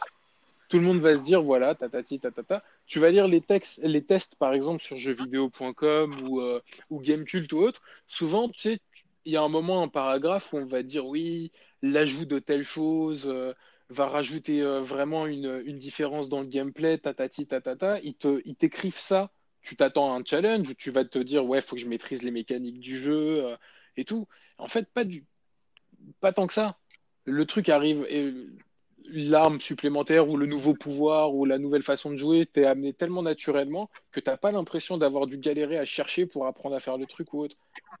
T'as certains jeux où euh, malgré tout tu dois apprendre tes combos. Je, parle pour des pour euh, JRPG ou quoi que ce soit. Tu vas avoir certaines touches que tu devras faire pour, euh, pour pouvoir faire tel ou tel coup. Et là, tu as une sorte de challenge déjà quelque part, en plus de la difficulté plus relevée que les productions AAA. Ouais, puis après, il y a, d'autres trucs qui rentrent en compte. C'est que à l'époque, je pense que tu as, aussi les consoles, elles sont faites de manière très hétérogène. Aujourd'hui, tu vois, les repères que tu as sur comment euh, est une manette, par exemple, il y a eu des manettes super différentes. Quand tu regardes ce que faisait Nintendo, quand tu regardes ce que faisait la Play et tout, une fois qu'ils ont trouvé un petit peu ce standard, ben forcément, tu es beaucoup moins perdu sur les jeux parce que tu as tout de suite tous tes repères, tous les boutons, machin, etc. Donc, nous, on était en plein dans cette génération-là. Et en fait, le truc, c'est qu'aujourd'hui, les vrais mecs qui se challengent sur des jeux, c'est les mecs qui vont aller sur le e-sport. Et en fait, tu te rends compte que c'est un univers qui est complètement spécial parce que sur certains jeux qui ont des bugs ou des trucs comme ça, euh, euh, en fait, tu as des mecs qui vont exploiter ça au maximum et ça va devenir les meilleurs de ce jeu-là. Alors que tu vois, ça n'a ni queue ni tête à l'écran ou dans la manière de jouer, etc. Et, euh, et c'est maintenant vers ça que le challenge se tourne sur beaucoup de jeux, sur les grosses productions, je trouve. Et, euh, et après, sur les autres, je pense qu'il faut être un petit peu plus curieux et aller chercher des, des productions, euh, des productions pas forcément autant mises en avant, quoi. Mais je suis, je suis, je suis totalement d'accord ça- me ça. fait, Euh, ça, euh, ça- oui. ça me fait penser à- aussi à un jeu euh, auquel je jouais. Je devais être- alors ça devait être Le ouais, nom me dit quelque chose. 2000-2001 qui s'appelait Heart of Darkness. Je sais pas si ça, ça vous parle. Avec, Ouais. avec, euh, ouais, avec ça me le petit pas joué. gamin, Voilà, avec le petit rouquin qui va, qui va chercher son chien qui s'est fait euh, enlever par les créatures des, ténèbres. Et ce jeu-là, en fait, ben, c'est, ça, ça fait écho à, vraiment à, tout ce que vous étiez, tout ce que vous étiez en train de dire. C'était un jeu qui, euh, alors, d'une part, en fait, on pensait avec les publicités et euh, la médiatisation autour de, de, ce jeu-là, parce que c'était un jeu qui avait été sorti par un éditeur français à l'époque. On pensait en fait, on te laissait croire que c'était un jeu qui était destiné pour les gamins parce qu'il y avait cette, cette ambiance très Disney. Et quand tu commences à jouer au jeu et, et que tu avances un petit peu, tu te dis mais c'est pas pour les gamins du tout ça, Ouais. parce que parce que c'était c'était quelque chose qui était assez euh, déjà au niveau de l'histoire c'était assez sombre et c'était un jeu qui était très violent. Alors c'était pas violent dans et ça tombait ni dans, jamais dans la surenchère avec des effets gore etc. Mais des fois ça te laissait bien sous-entendre que si tu perdais une partie ou quoi, le gosse il se faisait, euh, on le voyait à l'écran, il se faisait déchiqueter, il se faisait désintégrer, euh, il se faisait brûler par de la lave etc. Et ce jeu-là en termes de difficulté euh, était assez, euh, la difficulté était assez euh, élevée. Un Odyssey le il avait vraiment une ambiance euh, stressante. hein. Moi, je me souviens, Ouais. j'étais pas, j'étais pas dans un super mood quand je jouais à ça. hein. Ouais, ouais, Ouais. on était C'était un peu réduire quand on l'esclavage jouait et hein. tout, c'était chaud, les hein. espèces de créatures arachnides, euh, genre tout droit de sortir. Ouais. Ouais, ouais, c'était, c'était assez. euh, Bah déjà, tu vois, le thème était sombre et le- la difficulté du jeu était assez relevée puisque c'était euh, euh, à l'époque, en gros, c'est c'est un peu comme ces, ces énigmes que tu as aujourd'hui dans les jeux type euh, ben, Horizon, euh, Uncharted, Tomb Raider, etc. Pour avancer, en fait, il faut, faut faire une énigme, il faut la débloquer. Ben, ces jeux-là, à chaque niveau, c'était une énigme. Et euh, si on ne réussissait pas, des fois, dans un délai imparti, euh, ou pas assez vite parce qu'on était en train de se faire poursuivre par les méchants, euh, ben, on, pouvait on pouvait recommencer la partie au moins entre 10 et 15 fois. Tu parles des jeux qui, euh, qui euh, sont faussement destinés aux enfants. Je sais pas si vous connaissez euh, Ouais. Conker Le petit Sur écureuil N64. euh, bourré, là. Petit écureuil alcoolique qui passe son temps à baiser, à boire et à chercher sa meuf dans le dans, le jeu. C'est rare aussi. Aussi qui a qui a développé ce jeu. J'ai jamais eu ce jeu. J'ai eu la chance d'y jouer sur euh, sur émulateur et je le regrette pas du tout. Il est vraiment excellent. Il est excellent. Je vous, je vous conseille de le tester. Ça s'appelle Conquer Bad Fur Day. Tu Euh, parlais de, de, de Rare. Rare, c'est aussi l'éditeur Oui. de, de GoldenEye. De Perfect Dark. Ouais. Oui. Et de Et- Perfect Dark, Ouais. Ah, quel jeu. Mais de toute façon, voilà, il est des éditeurs qui ne sortent que des hits rares en fait. Ouais, partie. mais Je alors moi pour le euh, coup, euh, je suis peut-être le seul à être à contre-courant, mais j'ai toujours trouvé Ouais. qu'on en faisait euh, dix fois trop avec GoldenEye, quoi. C'était un jeu qui était quand même un peu codé avec le cul, très imprécis, pas super beau. Euh, franchement, j'ai jamais compris pourquoi il y avait autant de hype autour de ce jeu, en fait. Parce que le c'était l'un des Parce premiers est- jeux il est fun. multijoueurs en fait euh, qui était ultra fédérateur avec un, un multijoueur pouvoir aller, jus- pouvoir aller jusqu'à 4. Bon à l'époque il n'y avait pas le online donc c'était l'écran splitté. Mais euh, je peux te dire que quand tu te faisais des soirées GoldenEye le, le samedi soir avec tes potes à 15 ans à, à vous poursuivre dans des niveaux comme Facility, Ah ouais, non, ça, Complex, que- le côté euh, convivial je du truc, ça, je l'entends très très bien, mais si on fait, si t'analyses Ah, moi, le jeu, je pense vraiment que pour l'époque, euh, tu pouvais faire mieux, quoi. Il y a, il y a vraiment eu un truc autour de ce jeu, une hype assez, assez incroyable, je trouve. Alors en fait, Ouais. Moi, je trouve que Perfect Dark est beaucoup mieux que GoldenEye en termes de jeu pur. Enfin, si tu enlèves tout l'univers 007 à l'époque, je trouve que Perfect Dark, il était beaucoup mieux. Euh, Ah bah clairement, clairement ne serait-ce que pour, euh, pour, ben, que pour le côté euh, science-fiction, ouais. même côté, côté scénar, et puis surtout l'ingéniosité des, tu sais, des armes de, de l'époque, qui avait une double fonction. Genre, je me rappelle, tu avais une arme, c'était un ordinateur portable qui se transformait en mitraillette, Ouais, ouais. une petite mitrailleuse. Ah. Le laptop gun. Et Voilà. t'avais, ouais, t'avais double arme et tout, même tout, tout l'univers graphique, c'est-à-dire les interfaces et tout, enfin, tout était super bien pensé, la façon dont t'allais à l'ordinateur pour prendre telle information et tout, enfin, moi, j'avais bien, bien, bien kiffé. Ouais, Dark, c'est c'est- référence, en tout cas. moi vraiment Gold- GoldenEye, pour en revenir à- à- à- aux interrogations d'Alex, euh, pourquoi il a marché? Bah, c'est un peu comme Mission Impossible. Alors Mission Impossible n'avait pas ce côté multijoueur, mais euh, c'est des rares jeux où l'univers du film est vraiment super bien retranscrit. Et GoldenEye, t'avais, euh, en fonction des missions, t'avais littéralement la sensation de refaire le film.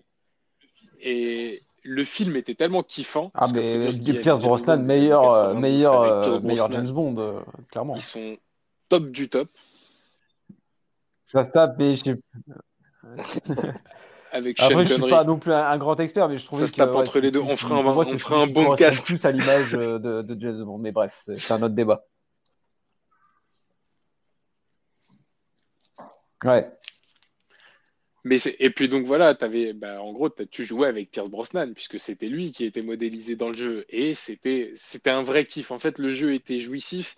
Le multijoueur, bah, tu parlais euh, avec les avec tes potes ou avec tes cousins le week-end, mais c'était c'était juste exceptionnel et ça te faisait tout ton samedi soir. En fait, tout ton samedi après, mais tout ton samedi soir. Et peut-être c'est euh, c'est en fait c'est le premier jeu euh, ultra fun auquel j'ai joué euh, en multijoueur. Après, il y avait, il y en avait d'autres, hein. Mais vraiment, celui-là, il m'a, il m'a profondément marqué. Mais après, pour, ter- pour terminer par rapport à GoldenEye et pour rejoindre un petit peu le sujet global de, l'émission, podcast. C'est voilà, est-ce que les jeux de l'époque étaient meilleurs? Mais si aujourd'hui quelqu'un me dit ah les jeux les, les FPS aujourd'hui c'est c'est pas ce que c'était, euh, euh, ça vaut pas un bon GoldenEye, je lui dis ouais tu, tu te fous de ma gueule en fait. Je lui dirais clairement tu te fous de ma gueule. Mais ça marche pour plein d'autres jeux, vraiment. Mais par contre et je pense qu'on a vraiment Ouais, tendance là- dans là, je ce suis genre de- d'accord avec ce genre de propos Mais après- euh, à vraiment trop trop laisser parler euh, la nostalgie. Moi, par exemple, comme beaucoup, j'en ai entendu aujourd'hui, euh, je suis un gros gros fan de JRPG. Euh, me dire aujourd'hui, par exemple, Bah. que euh, je sais pas moi, que FF euh, FF4, par exemple, est fondamentalement fondamentalement meilleur que euh, comment ça s'appelle Nier Automata, je dis ouais, tu te fous de ma gueule, vraiment, tu vois. Je veux dire, euh, c'est pas c'est pas possible de dire des âneries pareilles. T'as des jeux qui sont qui sortent aujourd'hui, qui sont incroyables, mais euh, et qui euh, qui pour l'époque seraient tout aussi Mais- euh, incroyables.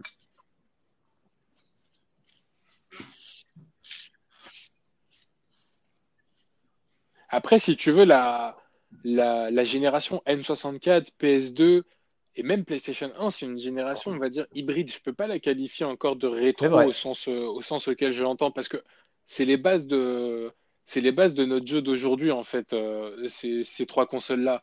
Et je pense qu'on sera tous d'accord pour, pour, pour dire que la meilleure génération Ouais, ouais, je c'est la PlayStation 2.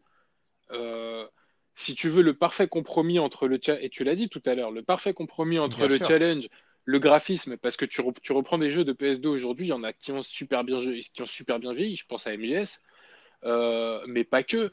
T'as, as énormément de jeux qui ont super bien vieilli, auxquels tu peux mais allègrement jouer aujourd'hui, Ah. et c'est pas pour rien qu'il y a beaucoup d'éditeurs qui euh, pensent aujourd'hui, qui, qui se contentent de faire un remaster, tout simplement, de cette génération-là. Ils remettent le graphisme au goût du jour, pour la plupart. Je pense à Shadow of the Colossus. Euh, et puis, euh, tu as, ton remake et c'est euh, et c'est parfait pour aujourd'hui. Donc vraiment, c'est une génération, euh, une génération à part. Après, ouais, des FPS pour pour l'époque, il fallait avoir désolé cette, donc fallait avoir beaucoup d'argent. Ah tiens, on parle d'argent, Adrien revient. et mais pour les FPS, Bah clairement, je moi suis même pas sûr que pris beaucoup GoldenEye plus de soit plaisir à jouer à- sur tu Doom vois, qui est que sorti, sur que euh, sur ans GoldenEye. avant lui.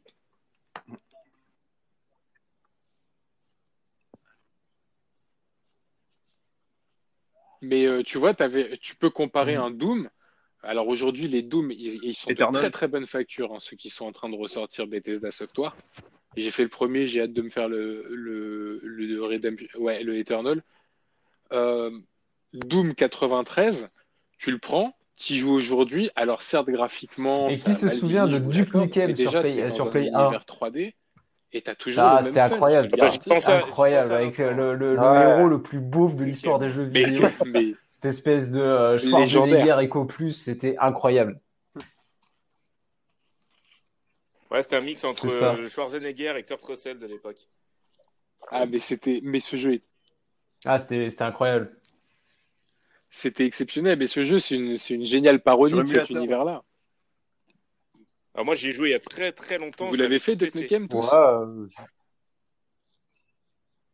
Ah, pareil, j'ai dû en faire un. Alors, je sais pas lequel, parce qu'il y en a quand même une, une bonne palanquée qui est sortie, mais euh, ouais, j'ai dû en faire un. Ouais. Pareil. Ouais, alors c'était ça c'était Moi, j'avais ça c'était vraiment un jeu bien fun, ouais. Et je l'ai terminé. avec, les, avec les ennemis qui, les ennemis qui ressemblaient à Alf. Et du coup, Bah, euh, moi, je vais être, bah, euh, je vais être la Suisse. toi, euh, Je, je vais dire que j'ai des intérêts plus pour les deux parties. quelle génération Last of Us, euh, Red Dead Redemption 2, euh, les Uncharted, euh, Witcher 3 m'ont mis des claques. Oh, Red Dead, moi c'est soporifique quoi, j'y arrive pas à Red Dead. Mais je pense que c'est parce que c'est c'est quelque chose de, de différent qu'un jeu vidéo traditionnel. C'est vraiment. Ouais, c'est un Euh, film. Un- Ouais, voilà, mais euh, moi j'accepte que le jeu vidéo soit devenu un art à part entière avec ses Ouais. codes différents où on arrive à te faire plus que faut aller d'un point A à un point B où maintenant bah euh, apprécier les décors, apprécier euh, l'immersion d'un univers, à savoir les États-Unis de la fin du 19e siècle avec euh, tous ces codes de western, ça, ça peut aussi me, me plaire et ça m'a plu le Red Dead 2. Et je comprends en plus ce que tu veux dire en- dans cette mécanique assez lente avec euh, Ah, les balades à cheval, je devenais fou, quoi. Oh. que tu peux pas. Enfin voilà, les déplacements spontanés, euh, c'est plus possible. Enfin tu vois, a- je, je vois ce que tu veux dire dans le sens c'est un jeu lent, mais dans un autre style. Je je dois beaucoup au rétro et aux jeux anciens. Et il m'a beaucoup appris et et même dans le sens où certains disent ouais, mais tu vois, les jeux rétro ils racontent pas d'histoire. Il n'y a pas de, de- de choses intéressantes. Bon, c'est faux. Moi, j'adore euh, tout ce qui est euh, les, les point and click, les, les jeux à l'ancienne, les euh, Les chevaliers de Et, euh, Baphomet. exactement. Bah, je vais citer celui-là, Ah oui. Monkey Island, Ah. euh, Indiana Jones, euh, Mon- Fate of Monkey Atlantis. Island. Oh, Euh, il Monkey Island. Oh là là. Euh, et là, plus récemment, je suis en train de me refaire tout ce qui est Days of the Tentacle, euh, euh, Grim Fandango, euh, Sam Max. Lequel?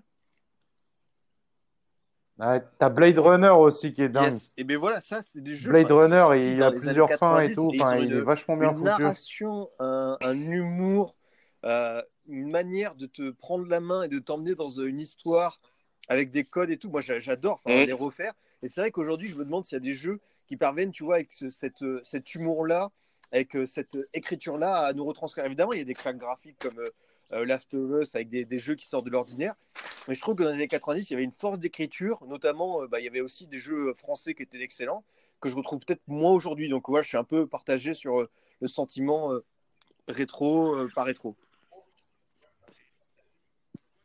Et, et dans, dans, dans le point and click, il y avait un jeu, ben, je crois que c'est le seul point and click que j'ai fait de ma vie, euh, qui il s'appelle euh, non, il alors moi en fait je l'appelais Bat, Adibou.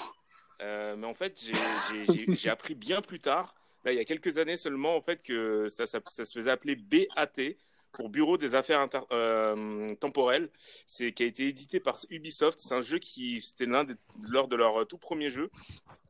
Alors, je pense que les vrais connaisseurs vont, vont, vont savoir de quoi je parle, mais dans ce jeu-là, donc euh, point and click type Chevalier de. Baphomet, euh, comme euh, comme l'a dit Alec, je crois, euh, on était on était en gros dans un monde ultra dystopique, très orienté cyberpunk.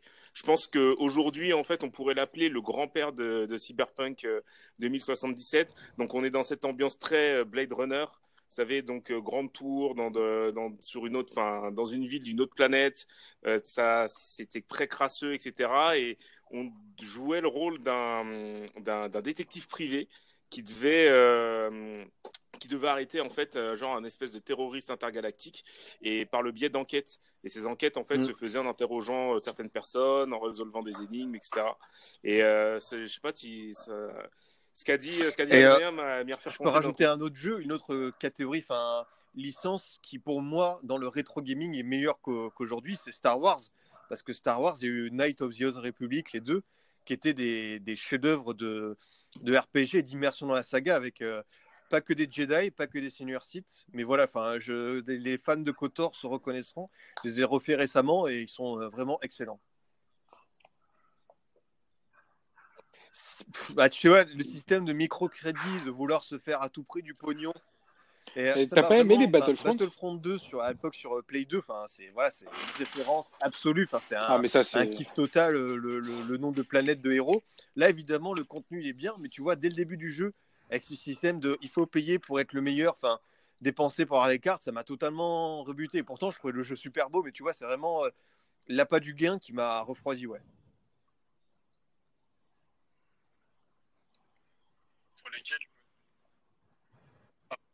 Moi, c'est quelque chose. euh, c'est bien que tu en parles parce que c'est aussi une des raisons pour lesquelles je me, je me rattache plus euh, parfois aux jeux euh, plus anciens. C'est Oui, que tu avais à l'époque une certitude c'est que quand tu achetais un jeu, il était terminé. Le jeu était fini.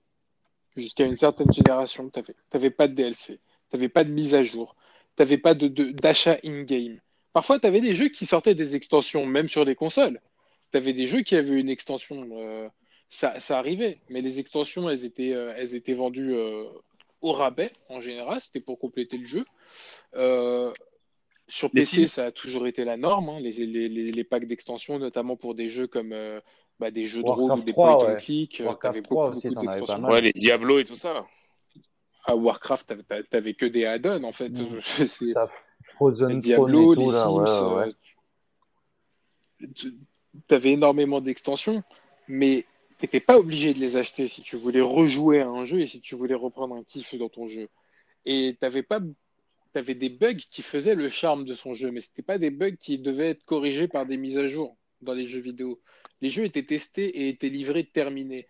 Les éditeurs n'avaient pas honte de repousser des sorties de jeux vidéo de 6 mois, 1 an, 2 ans pour pouvoir vous livrer un jeu vidéo terminé. Une, une- une prestation, j'ai envie de dire, clé en main. Aujourd'hui, alors, c'est un problème dans les jeux de sport, mais pas que. Tu as énormément de licences qui se précipitent pour sortir leur jeu, pour tenir les délais. Ouais, ou sinon tu fais comme disent, Square, quoi. Tu Oh, fais un format grave, épisodique, coup tu le décales d'un euh, mois et tu fais encore plus de, tu fais encore plus de pognon. Eux, ils ont trouvé vraiment l'appareil ultime, quoi. Ah, c'est. Ah c'est malin, c'est. eh, eh. Bien sûr, et c'est très malin. Mais au moins, tu sais que quand tu vas acheter un épisode, Ah, t'attends un, d'avoir un un, gâchis incroyable parce qu'il y a. Parce Franchement, que je trouve que Vraiment, ce ça- qu'ils ont fait FF15, sur FF15, ça aurait pu être euh, le Final Fantasy qui, euh, re- ils- qui remonte le niveau et qui revient au niveau des FF7, FF8. Il y avait vraiment le potentiel pour et ils l'ont complètement gâché. Bah ouais. Bah, ils l'ont sorti trop tôt. C'était à coup de mise à jour. T'as un gros jou- t'as un- t'as- t'as une licence aussi qui a perdu énormément de, de son public à cause de ça. C'est Gran Turismo. Ils repoussaient, ils repoussaient, ils repoussaient. Un après, moment, pour- Sony a dit bon, on arrête de repousser. Ils ont sorti un jeu qui n'était pas terminé. Ouais, non, Le public l'a totalement délaissé et il est devenu bon au bout de deux ans et demi de mise à jour. après, Qui va revenir sur un jeu concernant au bout de Final deux ans et demi de mise à jour, 15, notamment Il un jeu faut de course savoir que ce jeu-là Personne. euh, a été mis en développement en 2000, euh, alors euh, peut-être vers 2004-2005. Moi, j'avais vu la première bande-annonce de jeu en 2006. euh, et normalement, Ouais. il aurait dû s'appeler Final Fantasy Versus 13, édité par Squaresoft, qui existait toujours. Et ensuite, une fois que, Square- euh, que Squaresoft, alors je crois qu'ils ont mis la clé sous la porte, ils avaient été achetés et ils s'étaient rappelés euh, Square Enix. Une fois, euh, une fois ça, il y a eu le développement qui avait été repris, où ils avaient rajouté en fait de, nouveaux arcs narratifs, etc. Où il y avait certains créateurs, il y avait des divergences d'opinion, ce qui fait que ça faisait que repousser, repousser, repousser euh, l'échéance. Au final, en fait, le Final Fantasy XIII, il est sorti, euh, euh, il était sorti 2010, je crois. C'est un de Final Fantasy que j'avais jamais fait. Lui devait être sa suite. Ça n'a pas été le cas. Ils ont bah, une nouvelle histoire. Et cette nouvelle histoire-là, quand le jeu sort, l'histoire. Et je me rappelle qu'ils avaient fait un film. Euh, ils avaient fait un film également avant la sortie du jeu. Pour Ah. ensuite sortir le jeu et ensuite raconter donc euh, les histoires euh, par le biais Oui, ils avaient fait un film et ils ont fait aussi, ils avaient même fait un animé, c'était incroyable. Le potentiel, vraiment, il était absolument dingue. Le cara design est extrêmement Bah, bien et- réussi pour, pour les personnages. Graphiquement, c'est très beau, mais l'histoire, elle est écrite avec le cul et le gameplay, il était catastrophique. C'est- c'est- je veux dire, Alors, juste, moi, en fait, c'est juste l'enveloppe qui était belle, quoi, malheureusement. Bah, effectivement, après le gameplay, je pense que c'est un gameplay ben, qu'on va retrouver dans Final Fantasy VII Remake. Ah, Euh, pitié, le gameplay, il a été adapté pour que ce soit, euh, pour que ce soit très euh, facile à prendre en main et enlever le tour par tour parce qu'ils disaient que voilà, enfin, fallait, euh, fallait évoluer. Donc moi, au niveau du gameplay, j'ai pas spécialement eu euh, de, de réticence. Euh, moi, ce qui me plaisait beaucoup dans le jeu-là, c'était les histoires de contrats, etc. Ah, moi, j'ai trouvé ça cool. horrible. C'est hyper sinon, redondant. Va, va, va ici, reviens, va ici, reviens.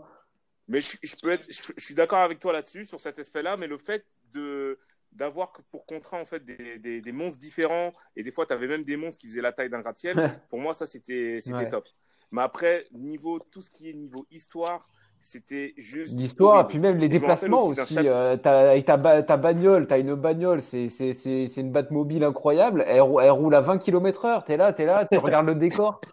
Et ok, super, euh, je me, je me fais chier, quoi. Je me rappelle aussi que tu avais un, t'avais un chapitre, euh, je crois que ça devait être le chapitre 13 ou 14, euh, où tu es dans une espèce de base et tu dois te la jouer infiltration.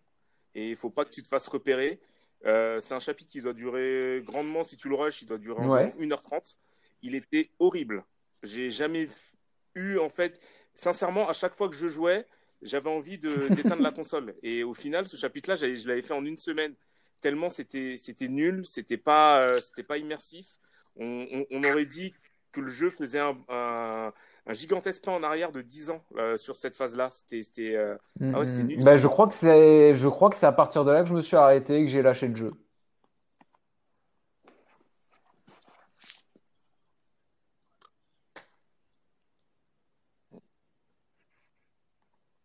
Et c'est ce que je reproche, moi, au...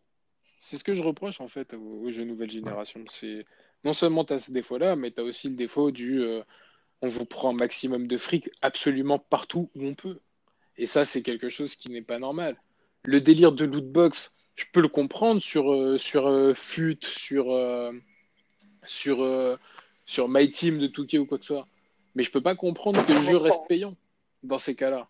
Ouais, mais là, on prend des cas. Là, on- est sur vraiment les, les plus grosses productions qui existent en termes de jeux vidéo. Enfin, c'est les, plus grosses marques. Il y a quand Bien même sûr. énormément d'e- d'exceptions à ça. Il y a des jeux aujourd'hui qui sont, qui sont incroyables quand même. Enfin, moi, je, je pense qu'Horizon, c'est un, c'est un bon exemple. Enfin, moi, quand je l'ai mis et quand tu fais quelques, quelques mètres un peu dans l'univers, tu te manges une claque de ouf. Et, euh, et enfin, je sais pas, moi, j'ai tellement attendu d'avoir ce que j'ai vu sur PS2 en termes d'idées, tu vois, en termes d'i- d'imaginaire, en termes d'univers, devenir presque réel finalement sur des jeux nouvelle génération et qui en plus en général sont pas forcément des jeux. Bon, Final Fantasy en est exception où tu mets beaucoup d'argent. Je pense à Kingdom Hearts 3, je pense à même euh, des jeux comme Yakuza et tout qui sont quand même vachement cool. Bon, après, qui sont qui ont un autre parti pris. Il y a quand même plein de jeux qui sont bien et, et c'est vraiment, euh, euh, on n'en parle pas assez, mais dans le sens où on va toujours graviter autour des grosses productions. Donc, tu as toutes les grosses productions sportives tout le temps. Euh, tu prends un jeu par exemple comme, euh, comme GTA. GTA en, ayant très peu de euh, très peu de contenu payant, bien que tu puisses en avoir, le, le, jeu a jamais cessé de se renouveler et tout. Après, je pense que on l'avait dit dans l'autre truc, il y a des timings de jeu. Tu vois, The Division, c'est un jeu, faut faut attendre quand tu l'as. Enfin, faut faut pas l'acheter directement parce que il y a tellement de trucs qui vont arriver après. FF15, c'est- c'est pareil. Je pense que si tu l'achètes aujourd'hui en n'ayant vraiment jamais entendu d'FF15 et tout, avec beaucoup de correctifs, bon, tu cracheras toujours sur le scénario et tout, mais je pense que le jeu, il est beaucoup mieux. Ils ont mis un, un, un truc online, ils ont dû rajouter des, des trucs aussi. Il y a, il y a, il y a, Je suis il y a cet aspect-là qui, joue vachement. Moi, je suis obligé de, de défendre un peu la, la nouvelle génération parce que moi, justement, qui suis fan de JRPG, quand je mets Kingdom Hearts 3, et je l'avais dit aussi dans l'autre podcast, mais la claque graphique que je me mange, c'est un truc de fou. Quand je vois les, les, les, toutes les volutes de couleurs et tout l'univers et tout, et tu as vraiment l'impression d'être même au-delà d'un Disney, parce que tu es presque au niveau de, du graphisme, de, je sais pas, de la Reine des Neiges, peut-être que j'ai même pas vu, mais c'est un truc, c'est un truc de ouf. Tu es, vraiment dans le jeu, et euh, et il y a tellement de jeux qui, qui donnent cette expérience-là aujourd'hui que, euh, que, et qui en plus, tu peux avoir du challenge, parce que Kingdom Hearts 3, si tu le ponces vraiment jusqu'au bout, euh, t'as pas fini, quoi, parce que tu as des, t'as des Keyblades spéciales à avoir, tu as, tellement de trucs. Donc, euh, ouais, c'est, c'est, je comprends ce que vous dites et en même temps, je pense que c'est parce que Ouais, j'en parlais tout à passe l'heure. à côté tellement de jeux. On a un des Nier Automata. des- un Enfin, je des sais pas si nouveaux vous jeux euh, c'est un jeu de de cette malade génération mental. qui, euh, pour le coup, m'a mis une claque. L'un des rares à m'avoir mis une vraie, vraie claque.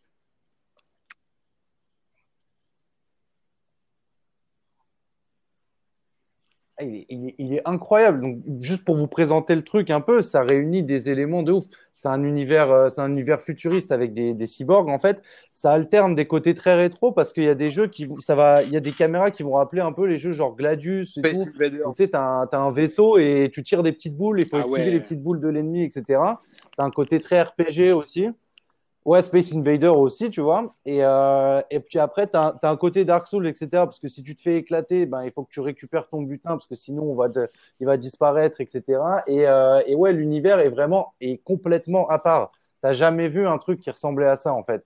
Et, euh, et ça, ça fait la Mais tu vois, pour, pour en revenir, pour en revenir à la question, tous les jeux que tu as cités, c'est des jeux qui, dont les éditeurs n'ont jamais eu honte de retarder leur sortie pour te livrer, euh, pour te livrer un jeu et de prendre des parties pris. Tu as parlé d'Yakuza, j'adore cette, euh, j'adore cette série. Yakuza, c'est un, un, un beat'em all qui a fait le pari, alors qu'il y a eu beaucoup de reports, mais qui a fait le pari de pondre de très très très très belles cinématiques et par- de- d'avoir un graphisme qui est un peu moins clinquant quand tu kiffes vraiment.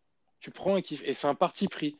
Mais c'est un jeu qui n'a pas eu honte de dire bon ok on retarde, on retarde, on retarde, on retarde pour finalement arriver euh, complet. Quand il joue c'est complet.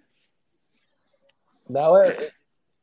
Tous les jeux récents, en fait, qui ont repris des codes euh, un peu old, mais qui ont réussi à les remettre à une nouvelle sauce, pour moi, en tout cas, sont des super grandes réussites. Et Nier Automata, c'est un exemple euh, qui est méconnu, mais qui, en fait, est, est juste incroyable parce qu'il a tellement de, de codes qui sont très anciens mixés à du nouveau que c'est une expérience de jeu qui est, qui est vraiment très différente de ce que tu peux retrouver sur des, des, des très grosses moutures. Et c'est un jeu que je pense, euh, là, euh, tu, tu prends sur Twitter, il y a, y a, il y a pas. Ouais, non, j'abuse peut-être quand même parce que l'info, elle circule bien, tu vois. Mais peu de personnes euh, y ont vraiment joué ou peuvent te parler du, du, de, de niveau ou de boss Euh, ou quoi, si- tu vois. est-ce que je peux rajouter quelque chose? J'ai dit jouer. Euh, au niveau du, du fan service, euh, Bah oui, bien sûr. Ah, certains jeux, euh, je pense qu'ils ont, au contraire de Star Wars, qui ont su vraiment bien exploiter les licences, on va dire à gros succès. Je pense aux Batman Arkham, qui euh, ont été tous euh, vraiment euh, énormes à jouer pour moi, euh, étant fan de l'univers euh, de l'homme chauve-souris, j'ai adoré. Le Spider-Man aussi, récemment sorti sur, sur Play, qui était bon. Et enfin, les jeux South Park, en tant que gros fan de la licence, les RPG South Park, très fin au niveau de l'écriture, vous en devinez, mais qui était vraiment très bon à jouer. Donc voilà, c'est vrai que malgré tout ce qu'on peut reprocher aux jeux next-gen, il y a aussi des jeux qui savent bien rendre aux, aux fans de la première heure. Mais je suis d'accord. Après, tu parles de fan service. Pour moi, le meilleur fan Oui, service bah de ouais, ces totalement. dernières années, c'est le dernier Super Smash Bros. Ah oui, ça c'est. Ouais.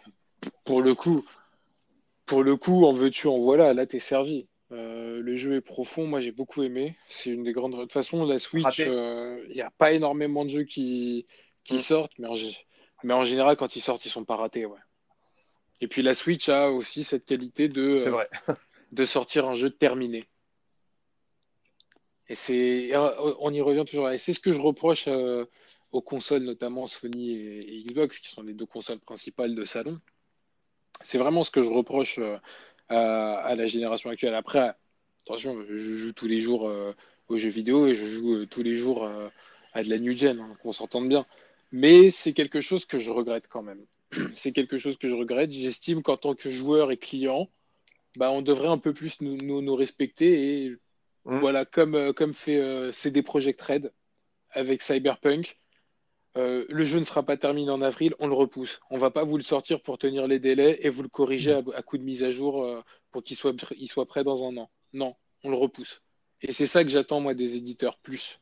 Plus que des DLC, plus que des skins à 5 euros, plus que des cartes. Euh, c'est vraiment ça que mais sauf que tu as certains éditeurs qui sont là-dedans euh, depuis, qui sont dans ces pratiques depuis plusieurs années, euh, type EA Games ou, ou Ubisoft, et ils ont vu que ça fonctionnait. Quand je vois par exemple Ubisoft qui qui a un peu fait la même chose pour Ghost Recon Wildlands et qui a refait la même chose pour pour Breakpoint, je me dis que pour eux, bah ça ça marche très bien comme ça. Idem pour euh, pour EA Games. Il n'y a pas que sur FIFA en fait qui sont coutumiers du fait, hein. malheureusement. Non, mais sur toutes leurs licences. Sur toutes leurs licences. Euh, on en parlait euh, avec Adrien tout à l'heure sur Battlefront. C'est vraiment le gros problème du jeu, les loot box. Qu'est-ce que tu appelles une D'ailleurs, le lootbox jeu a été boycotté à cause de ça. C'est euh, alors les loot Ah, box, c'est euh, un peu comme un pack de cartes sur FUT, sauf que dans le monde du FPS, voilà, ça va te donner du loot. Euh, ça va te donner des armes. Tu vas avoir des chances de tirer des armes rares, des armures rares, euh, des pouvoirs spéciaux, des véhicules rares. Et tout ça va te permettre en fait de, euh, de rendre ton personnage plus fort. Et en gros, tu te retrouves vraiment dans un pay to win.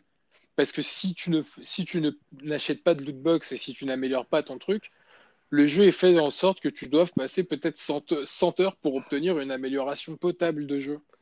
Et le problème, c'est que toi, tu as envie de progresser, mais tu vas jouer que contre des gens qui ont fait du pay to win. Ouais, Donc, je tu vas te faire ouais. éclater pendant ces 100 heures et tu vas perdre ton goût au jeu.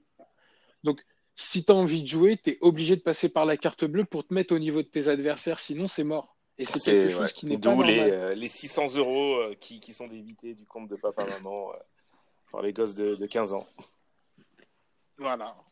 Ouais. Parfois, c'est- il y a des très grosses mauvaises surprises pour les parents. Et euh, parfois, il y a des très grosses sur- mauvaises surprises pour les adultes qui sont totalement conscients de leurs achats, qui mettent des 50 balles sur des packs pour avoir une carte et qui râlent ensuite pendant une semaine. Je- Après, comme, comme, vous disiez, c'est un, modèle qui marche et je pense que même sur ces, enfin, il y a des jeux qui sont bien derrière ça. Moi, je prends l'exemple des, des jeux mobiles. Euh, moi, je passe énormément de temps sur mon portable. Je joue à Yu-Gi-Oh, tu vois, comme un, comme un gamin. Mais tu vois, je kiffe. Alors ouais, je pourrais mettre de la thune pour avoir des bonnes cartes et tout et tout. Mais euh, c'est un bon kiff aussi parce que je peux quand même gagner des trucs, euh, ne serait-ce que par ce jeu-là. Et il y a des bons compromis qui sont faits sur, euh, sur mobile. Bah, tu as Dokkan Battle, il y a Captain Tsubasa qui est moi qui, qui lisait les mangas Olivier Tom sur papier et tout. Moi, ça me, ça me fait trop kiffer de retrouver cet univers-là. Donc, moi, je trouve que c'est vrai que c'est c'est dommage qu'il y ait des jeux qui, qui ont sombré là-dedans, mais enfin. Pour autant, je trouve que c'est un peu normal, ça, ça va avec le temps, tu vois. C'est une nouvelle économie qui se crée, c'est devenu une habitude pour les gens. Euh, ça a commencé Mais- sur Candy Crush, tu vois. Je suis totalement il y a, d'accord. il y a- il y a avec toi, plein de trucs vois, comme ça on au revient à ce que je disais, par exemple, quand je prenais l'exemple de FUT ou My Team. Euh, ton jeu Yu-Gi-Oh! ou Dokkan Battle, t'as pas eu besoin de payer 60 balles pour l'avoir. Et c'est ça, et c'est ça le gros problème. Ouais, oui, non, que tu ça vas prendre clair. à des consommateurs, bon, 49,90€, on va dire, quand tu prends sur Amazon. euh, euh, le jour de la sortie, tu as toujours 20 euros de réduction par rapport à la Fnac, Micromania ou, la version téléchargeable sur les stores. Mais par exemple, FIFA, aujourd'hui, les gens achètent FIFA, j'en connais pas beaucoup qui font des carrières. Tu dois avoir 20% des joueurs qui vont jouer au club pro, 80% des joueurs, si ce n'est plus, qui vont jouer à FUT. Et FUT ne doit pas être payant dans ces cas-là, ça doit être un mode à part entière gratuit dans lequel tu sais que tu vas de toute façon passer par la caisse pour pouvoir avoir une équipe. Parce que FUT, c'est impossible de faire grandir une équipe et de Euh, jouer je en reste ligne. dans la team si carrière sur FIFA, donc on, est trois actuellement. Euh, moi aussi. hein. Ah, putain, on est cinq. On est cinq. Non, moi aussi, carrière. Ouais. Mais Euh, pareil. Non, mais c'est ça. Après, le truc, c'est que tu vois, il faut aussi. Enfin, c'est peut-être un, peu bête ce que je vais dire, ou alors ça va être super prétentieux, mais d'avoir un peu l'esprit critique et aussi de, prendre le temps de découvrir euh, des modes de jeu ou d'aller peut-être à contre-courant euh, de ce que tu vois, de ce qui est matraqué finalement autour du jeu, tu vois. Je prends l'exemple du mode GM sur NBA 2K au- auquel j'ai euh, pas mal joué aussi. Mais tu vois, t'as pas pas besoin de payer ou quoi. Et franchement, tu as un jeu en mode management, euh, gestion d'équipe qui est super bien fait, tu vois. Donc, euh, je pense qu'il faut aussi, effectivement, il y a des jeux qui vont appeler à ça. Et, et- et comme je dis, sur certains jeux, c'est pas le cas. Je pense qu'il faut aussi être un peu curieux. Et c'est vrai qu'aujourd'hui, comme tu as envie de jouer avec tes potes, forcément, tu vas suivre un peu et après, tu vas avoir les mêmes constats qu'eux. Et euh, je pense que tu es un peu moins curieux dans ta manière de chercher un jeu là où tu pouvais l'avoir quand tu étais un peu plus jeune. Parce que je pense que quand tu acheté un jeu, c'était le jeu, tu vois, c'était un choix mûrement réfléchi et tout. vraiment, Euh, il fallait pas te tromper, tu vois. Et là, aujourd'hui, tu as, peut-être plus de facilité à aller chercher les jeux parce que tu as, pris un peu de l'âge et tout, donc tu, tu peux te le permettre. Et donc, ouais, euh, moi, je sais qu'aujourd'hui, il y a des jeux, je les achète, j'y joue pas beaucoup. Après, ils sont là sur le côté. Et je me dis, mais à, un moment, c'était impossible pour moi de faire ça, tu vois. c'est un truc que j'aurais jamais dû faire. Et euh, si, si tu es curieux, je pense que tu, tu, tu peux toujours trouver ton, ton bonheur parce qu'il y a vraiment des, des bons trucs à trouver, soit dans Pour des modes, soit dans des jeux de un peu, euh, un peu Et de c'est là où Touquet reste quand même, reste quand même bien. Tu as un mode carrière, certes, tu peux payer pour faire augmenter ton joueur, mais ça sert à rien. La progression est quand même relativement rapide et euh, tu galères pas pour faire monter ton joueur au, au- au meilleur niveau. Il te faut pas deux ans pour, euh, pour attendre un joueur à 99 de général. Donc, ce côté-là, Ouais. Et puis même, exactement. Tout n'est pas conditionné par le en ligne. Donc, ce qui fait que toi, tu peux passer des moments solo. Et c'est aussi le cas sur le My Team NBA 2K qui a au moins ce point fort-là, c'est d'avoir énormément de challenges en solo, offline, c'est leur rôle aussi. C'est leur rôle aussi. Que celui qui n'a jamais acheté un pack fut ou, ou Touquet pour ceux qui jouent au basket le disent. Mais je pense pas qu'on soit beaucoup. Je pense que même toi, Bucky, qui ne joue pas trop à FIFA, t'as déjà acheté un pack fut dans ta vie. Euh, ouais, bon, j'ai pas dû mettre d'argent, mais oui, ça a dû m'arriver, ouais. Ah, c'est ça. Ouais, pour essayer d'avoir une équipe, hein, tu vois. euh, J'essaie d'avoir Zidane et tout, enfin des joueurs bien actuels, quoi. Et, euh, et donc, ouais, bah, écoutez, les gars, on a, on a fait un, un bon tour, je pense, entre rétro gaming et, le, et la new gen. Euh, je vais terminer par, euh, par peut-être des conseils de rétro gaming, un jeu rétro à faire Ouais. que vous conseillerez, Euh, bah un moi, plusieurs. On a beaucoup parlé Ah. de FF7. Ouais, déjà, ouais, pour ceux qui connaissent pas euh, la, la- le, le vrai jeu original euh, FF7, bah, je vous conseille de, de le faire. Euh, je crois qu'il est disponible en plus sur, euh, ben, sur PS4, en- sur le store et sur euh, Switch euh, également. Le 8 euh, aussi, ainsi que le 12. Ce- le 12 est pas mal aussi, il est sorti aux alentours de 2000, euh, 2006.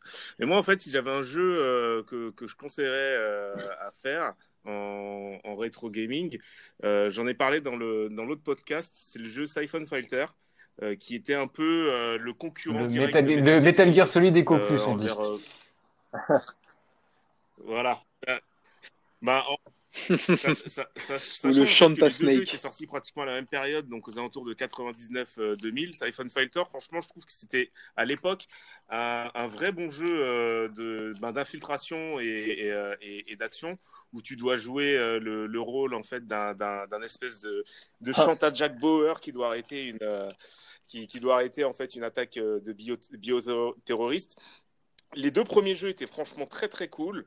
Euh, ensuite, euh, la licence s'est un petit peu perdue a c'est monté jusqu'à six jeux. Mais si vous avez l'occasion de faire Siphon Fighter 1 et 2, Ouais, c'est que c'était un bon jeu. En fait, son, son principal défaut, c'est d'être, euh, c'est d'être sorti juste après Metal Gear Solid 1, qui dans la, qui était la, ré- qui a été la Ouais. référence ultime du genre. Et du coup, bah, quand euh, si Siphon Filter sort, on espère tous un, espèce de, nouveau MGS. On attend, tous le même niveau de qualité et tout. Et malheureusement, il tenait pas la comparaison. Mais c'est vrai que objectivement, si MGS n'avait jamais existé, Siphon Filter était un jeu vraiment, euh, vraiment un très bon jeu et vraiment très sympa à jouer, quoi. Il était très bien, euh, très bien documenté. Le scénario était, très cohérent. Et puis les personnages, euh, qui soient principaux ou secondaires. euh, en plus, quand je dis secondaire, je parle surtout des, des, des, des méchants. Mais euh, ces, ces méchants-là, en fait, étaient un petit peu calqués sur, euh, sur Metal Gear, euh, Metal Gear Solid. Je me rappelle, tu avais un type dans, dans Siphon Filter qui s'appelait Anton Gear 2. C'était un- c'était une espèce de gros lourdeau qui se baladait avec un, un lance-flamme géant. Et lui, en fait, tu peux directement faire la comparaison Ouais. avec Vulcan Raven, par exemple. Voilà, mais toutefois, voilà, si vous, si vous avez l'occasion, faites, faites ce jeu-là. Franchement, il est, il est vraiment cool. Moi, je vais y aller Ouais. de mes petits conseils. On en a parlé, j'en ai parlé. C'est Donkey Kong Country. Donc, euh, si vous n'avez pas de Super Nintendo, vous pouvez euh, trouver, je crois que, alors, peut-être que je dis une connerie, mais euh, c'est tombé peut-être dans le domaine de l'abandonware sur la Super Nintendo. Du coup, euh, bah, c'est assez facile d'accès. Euh, vous pouvez y jouer sur le net euh, ou sur votre ordinateur. C'est vraiment quelque chose à refaire. Euh, Sonic 2, moi qui m'a beaucoup marqué. L'univers est excellent. euh, Sonic est très charismatique. Euh, je sais que les enfants Un en ce excellent moment, euh, sont très fans de Sonic grâce au, grâce Euh, au film. vu, oui. Euh, Ah, Tu- l'as vu gros navet, honnêtement. Franchement, il y a des trucs. Il est ça bien ressemble à un nanar sur certains aspects. Mais euh, Jim Carrey, euh, ça fait toujours un peu la différence. Jim Carrey, ça reste une Madeleine de Proust, donc euh, voilà.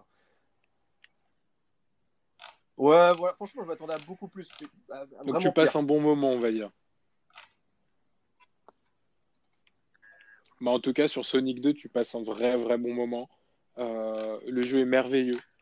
Et puis, euh, bah, Super Mario Bros 3 euh, en rétro. Parce que c'est pour moi le meilleur Mario, Mario qui, qui est sorti. Mario a des pouvoirs de ouf, les mondes sont fous. Euh, alors, il a, il a pris un gros coup de vieux, hein, je vous l'accorde. En même temps, il a 30 ans le jeu. Mais euh, quel bonheur d'y jouer. Allez, bah, moi je vais en donner, euh, je vais en donner un puisqu'on a beaucoup parlé de JRPG.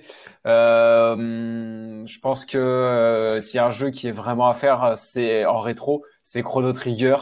Euh, Chrono Trigger, euh, référence ultime, je pense, en termes de, euh, de, de JRPG. Ah oui, Euh, ça a été l'un des derniers, je pense, JRPG. Euh, euh, comment dire? C'est, il fait partie avec FF6 et, euh, et FF7 qui a complètement parachevé le truc.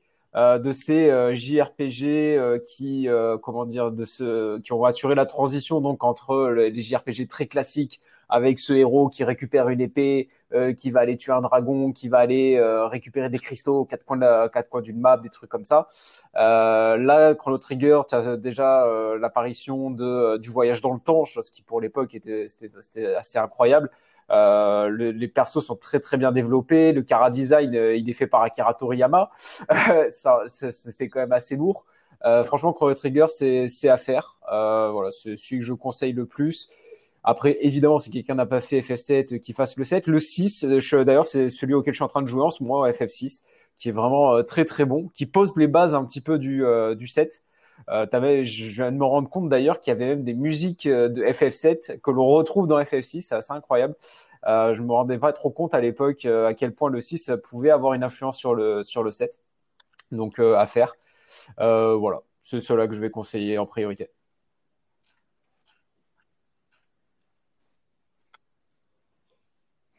Sacha, Euh, en moi, il y en a pas mal. Euh, sur, euh, sur Super Nintendo, moi, c'est c'est Illusion of Time, dans le genre un peu RPG à l'ancienne, qui est vraiment incroyable, dans lequel tu incarnes plusieurs personnages et euh, tu as un univers graphique qui est vraiment très très cool, que pas trop trop enfantin en plus. Euh, c'est Illusion of Gaia, ça. Sur Dreamcast, si vous arrivez à... Ah ouais, peut-être. Alors moi, je le connais sous Illusion of Time, mais en tout cas, il, est, il est top. Sur Dreamcast, il y a des jeux qui m'ont pas mal marqué et, qui, et, j'aime bien y, y rejouer de temps en temps. C'est euh, bah, Jet Set Radio et surtout Power Stone. Power Stone, c'est un espèce de Super Smash Bros, euh, mais un peu plus orienté 3D, mais avec des niveaux, euh, en fait, des niveaux interactifs qui, qui s'animent et qui bougent, qui prennent feu, euh, ou dans lesquels tu as des véhicules et tout, qui est vraiment un jeu de bagarre, mais incroyable quand t'es 4. Donc ça, c'est un très très gros conseil et je pense qu'il ne doit pas être trop trop difficile à trouver sur émulateur, etc. Euh, sur PS2, bah ouais, Zone of the Enders, les, les premiers Kingdom Hearts, pour moi, c'est incontournable. Et moi, en termes de Final non, Fantasy, parce va. que c'est Ah celui non, qui m'a fait connaître bon- la série, c'est moi, le c'est le 10. 10. Donc peut-être qu'on va me tirer dessus, là, je sais pas, je sais pas trop où je suis. Mais moi, le 10, je l'ai trouvé vraiment, euh, vraiment ouf. Enfin, moi, le mec, il a une épée euh, avec de, je sais pas, on dirait qu'elle est faite en eau et tout. Enfin, moi, en fait, tout cet univers graphique-là, ça, ça me parle énormément et ça me fait, ça me fait bien kiffer. Et puis après, sur les jeux récents, ouais, co- comme on l'a cité, et que je pense que c'est, c'est vraiment une pépite Final Fantasy Automata. X, qui était le- Le aller tout premier euh, Final Fantasy sorti sur, euh, sur PS2. Euh, c'est en 2000, 2001. Mais je trouve que c'est lui qui a Ah, d'ailleurs marqué Ouais, euh, une nouvelle époque dans l'évolution des Final Fantasy et euh, qui a amorcé le début de la flemme euh, chez Square en fait, où à partir du 10, euh, à chaque fois, tous les personnages ressemblent aux personnages de Final Fantasy X. Euh, de, de, de Tidus, effectivement, ouais. quand tu reprends le, le, le 12, C'est celui avec euh, Van en héros, Fantasy en héros 12, principal. euh, C'est une copie de Tidus, c'est avec Van, abusé. effectivement, ouais. C'est- abusé. Euh, Enfin, vraiment, euh, il y a le 13 qui sort un petit peu du lot, qui est, qui est sympa. Ça, ça, même si je l'ai pas trouvé non plus exceptionnel, je l'ai trouvé quand même assez sympa. Mais euh, moi, c'est à partir du, euh, enfin, du coup, à partir du 11, même si bon, c'était le MMORPG euh, qui avait fait un flop, si je dis pas de bêtises. Euh, je trouve que c'est la période, voilà, de la fainéantise de chez Square, quoi, et qui a fait, euh, qui fait qu'aujourd'hui, Final Fantasy n'a plus le même, le même rayonnement, quoi. Et si, et si tu vas, si tu vas un petit peu plus loin concernant le 12, tu as l'impression que c'est un mix entre le, entre le 10 et, et le 9. Le 9 par rapport en fait à son, à son ambiance, environ, euh, son environnement, c'est le 9 qui avait cette petite ambiance un peu moyenâgeuse, mais euh, développée, Ouais. très, euh, très développée. Bah, c'était un retour aux sources, c'est ce que je disais tout à l'heure par rapport à Chrono Trigger, où, on amor- où clairement on amorçait justement la fin de, ce, de ces RPG très moyenâgeux. FF9, c'était clairement un hommage à cette époque-là. Ex- Exact, euh, c'est bah, c'est exactement ça. Et après, tu avais euh, également aussi une partie du 10 où tu le disais, euh, où Van, en fait, c'était un petit peu la copie conforme de, de Tidus. Et puis même par rapport, en fait, euh, à, à ses sidekicks, quoi. Enfin, les, les personnages, ça, c'était dans le même. ça Les gars, restait dans le il faut esprit. faire une émission spéciale Final Fantasy. hein. Ouais, c'est vrai qu'on a quand même beaucoup insisté sur FF. Ouais. Vous êtes les plus gros J'allais dire. J'allais dire. C'est euh, passionnant, ouais, à vous écouter. Ah, mais... Ah ouais, non, mais là, tu, là, tu kiffes, tu voyages dans FF, là. Euh, J'ai une petite recommandation un peu dans ce style-là, RPG, qui est hyper Ah, sympa sur Game Boy Advance, c'est Golden tout. Sun. Oh oui, oh merci. Merci. Merci. Ah oui Ah, celui-là, celui-là, les gars, je vous assure que c'est c'est ce que j'ai trouvé de mieux sur Game hyper Boy Advance. je l'ai tenté l'année dernière, j'ai trouvé Ah, c'est le hyper meilleur dur. J'ai vraiment pas réussi quoi, euh, à accrocher. Mais oui Alors, Ah t'as non, le- ces jeux-là, ils étaient euh, sortis. Le premier est sorti en 2003, le deuxième en, en 2005. Le deuxième est un, légèrement en dessous euh, le, le, le, le premier. Euh, mais euh, ouais, franchement, c'est bien, bien, joué, Sacha, parce que j'y pensais tout à l'heure. Je me disais, ouais, faut que j'en parle et ça m'était sorti de la tête. Mais effectivement, très, ouais, c'est du sous Final Fantasy, mais c'est des jeux qui sont assez exceptionnels. oh, le très young buzzer là qui nous a sorti. Oh là là là là. Golden Sun, ah bah, excellent. Je vais, suivre Et toi, euh, Adrien, sur euh, ta recommandation rétro C'était vraiment excellente sur euh, Super Nintendo. Un autre jeu Super Nintendo qui était très sympa, c'est les Punch le Punch Out, une simulation de jeu de boxe avec une difficulté progressive qui était super marrante et pareil, un humour un peu Nintendo avec des personnages jouant en couleur qui était vraiment sympa. Et enfin, un autre jeu de plateforme assez déjanté où, enfin, à un niveau de l'écran, il se passait plein de choses, c'est Metal Slug qui était je crois que ah Exactement, il y a euh, l'ensemble de la Neo Geo. la saga qui est disponible en collection sur le PS Store. Donc, si jamais certains ont envie de découvrir, euh, ça reste un gros gros kiff avec euh, plein de personnages, d'armes.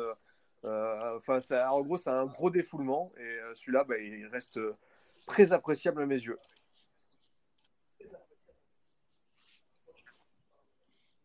Bah franchement, tu parles de la Neo Geo, ça me donne, euh, ça me donne envie de parler d'arcade parce que euh, j'ai beaucoup traîné dans les bandes d'arcade étant, euh, étant petit et entre Neo Geo et Sega, Capcom aussi qui avait des jeux de malade. me souviens de Cadillac and Dinosaur, à Metal Slug bien évidemment. Tu avais Super Sidekicks qui est un jeu de foot Neo Geo qui est excellent. Euh, non, vraiment énormément de bons jeux qui, euh, qui sont sortis sur Neo Geo, qui a tenté, euh, qui avait d'ailleurs sorti une console, mais pour se la payer, ah, le problème c'est que la console coûtait, la console coûtait pas si cher, alors pas si cher, elle coûtait, ah si, la console était à 1000 balles et les jeux pouvaient attendre les 5000, 6000 balles. Après, ils avaient, ils avaient, fait une pocket aussi que moi j'avais eu avec beaucoup de chance parce que j'en avais entendu parler dans un magazine qui a été un flop mais complet. Euh, impossible de trouver des jeux sur Paris. À l'époque, euh, sur Internet, tu commandais pas. Donc, euh, c'était un super mauvais plan. Ouais, par contre, tu avais des, jeux vraiment que personne n'avait. Hein. Tu avais King of Fighter, enfin, tu avais toutes les Samurai Showdown et tout, toutes, les, toutes les, licences japonaises qui sont de bornes d'arcade. Là, tu les avais en mode portable. Ça, c'était le petit, c'était le petit kiff. Ah, mais par contre, la console était, elle a pas marché, mais franchement, elle était exceptionnelle. Ouais, c'est ça, Metal Slug, bah, pareil, dans la poche, aussi, donc euh, ça doit s'émuler aussi. Ils sont, ils sont sympas les trucs, mais t'as pas, pas la richesse des éditions que tu as sur, sur les bornes, C'est ça qui est dommage. C'est clair. Bon les gars, Jouez bien. Merci beaucoup. Est-ce que vous avez quelque chose à rajouter Franchement, il y, a de quoi, il y a de quoi faire de ouf là. Il y a, il y a plein d'univers, donc c'est top. Merci pour ce partage en tout cas. Exactement. Parce qu'on se rend compte, en fait, on peut, on, se rend compte qu'on peut en parler vraiment des heures et des heures. Euh, Merci à toi. Des bah, avec grand plaisir quand tu veux. quelque chose sans fin. Les gars, je tenais à vous remercier. Alex, merci d'être venu. Merci à toi. Adri, merci. Bah, Manu, merci. Sacha, merci. Merci à tous qui nous écoutaient. N'oubliez pas, euh, hashtag Action Solidarité, allez faire un tour, c'est important. Allez faire un tour dessus, c'est important. Et euh, quant à nous, bah, on se retrouve très prochainement. Très prochainement euh, pour parler jeux vidéo, pour parler. Quand tu veux, mon pote, il n'y a pas de souci. D'ailleurs, c'est ouvert. Alex, j'espère te recevoir dans une prochaine émission. Ciao. Salut tout le monde. Ciao, ciao.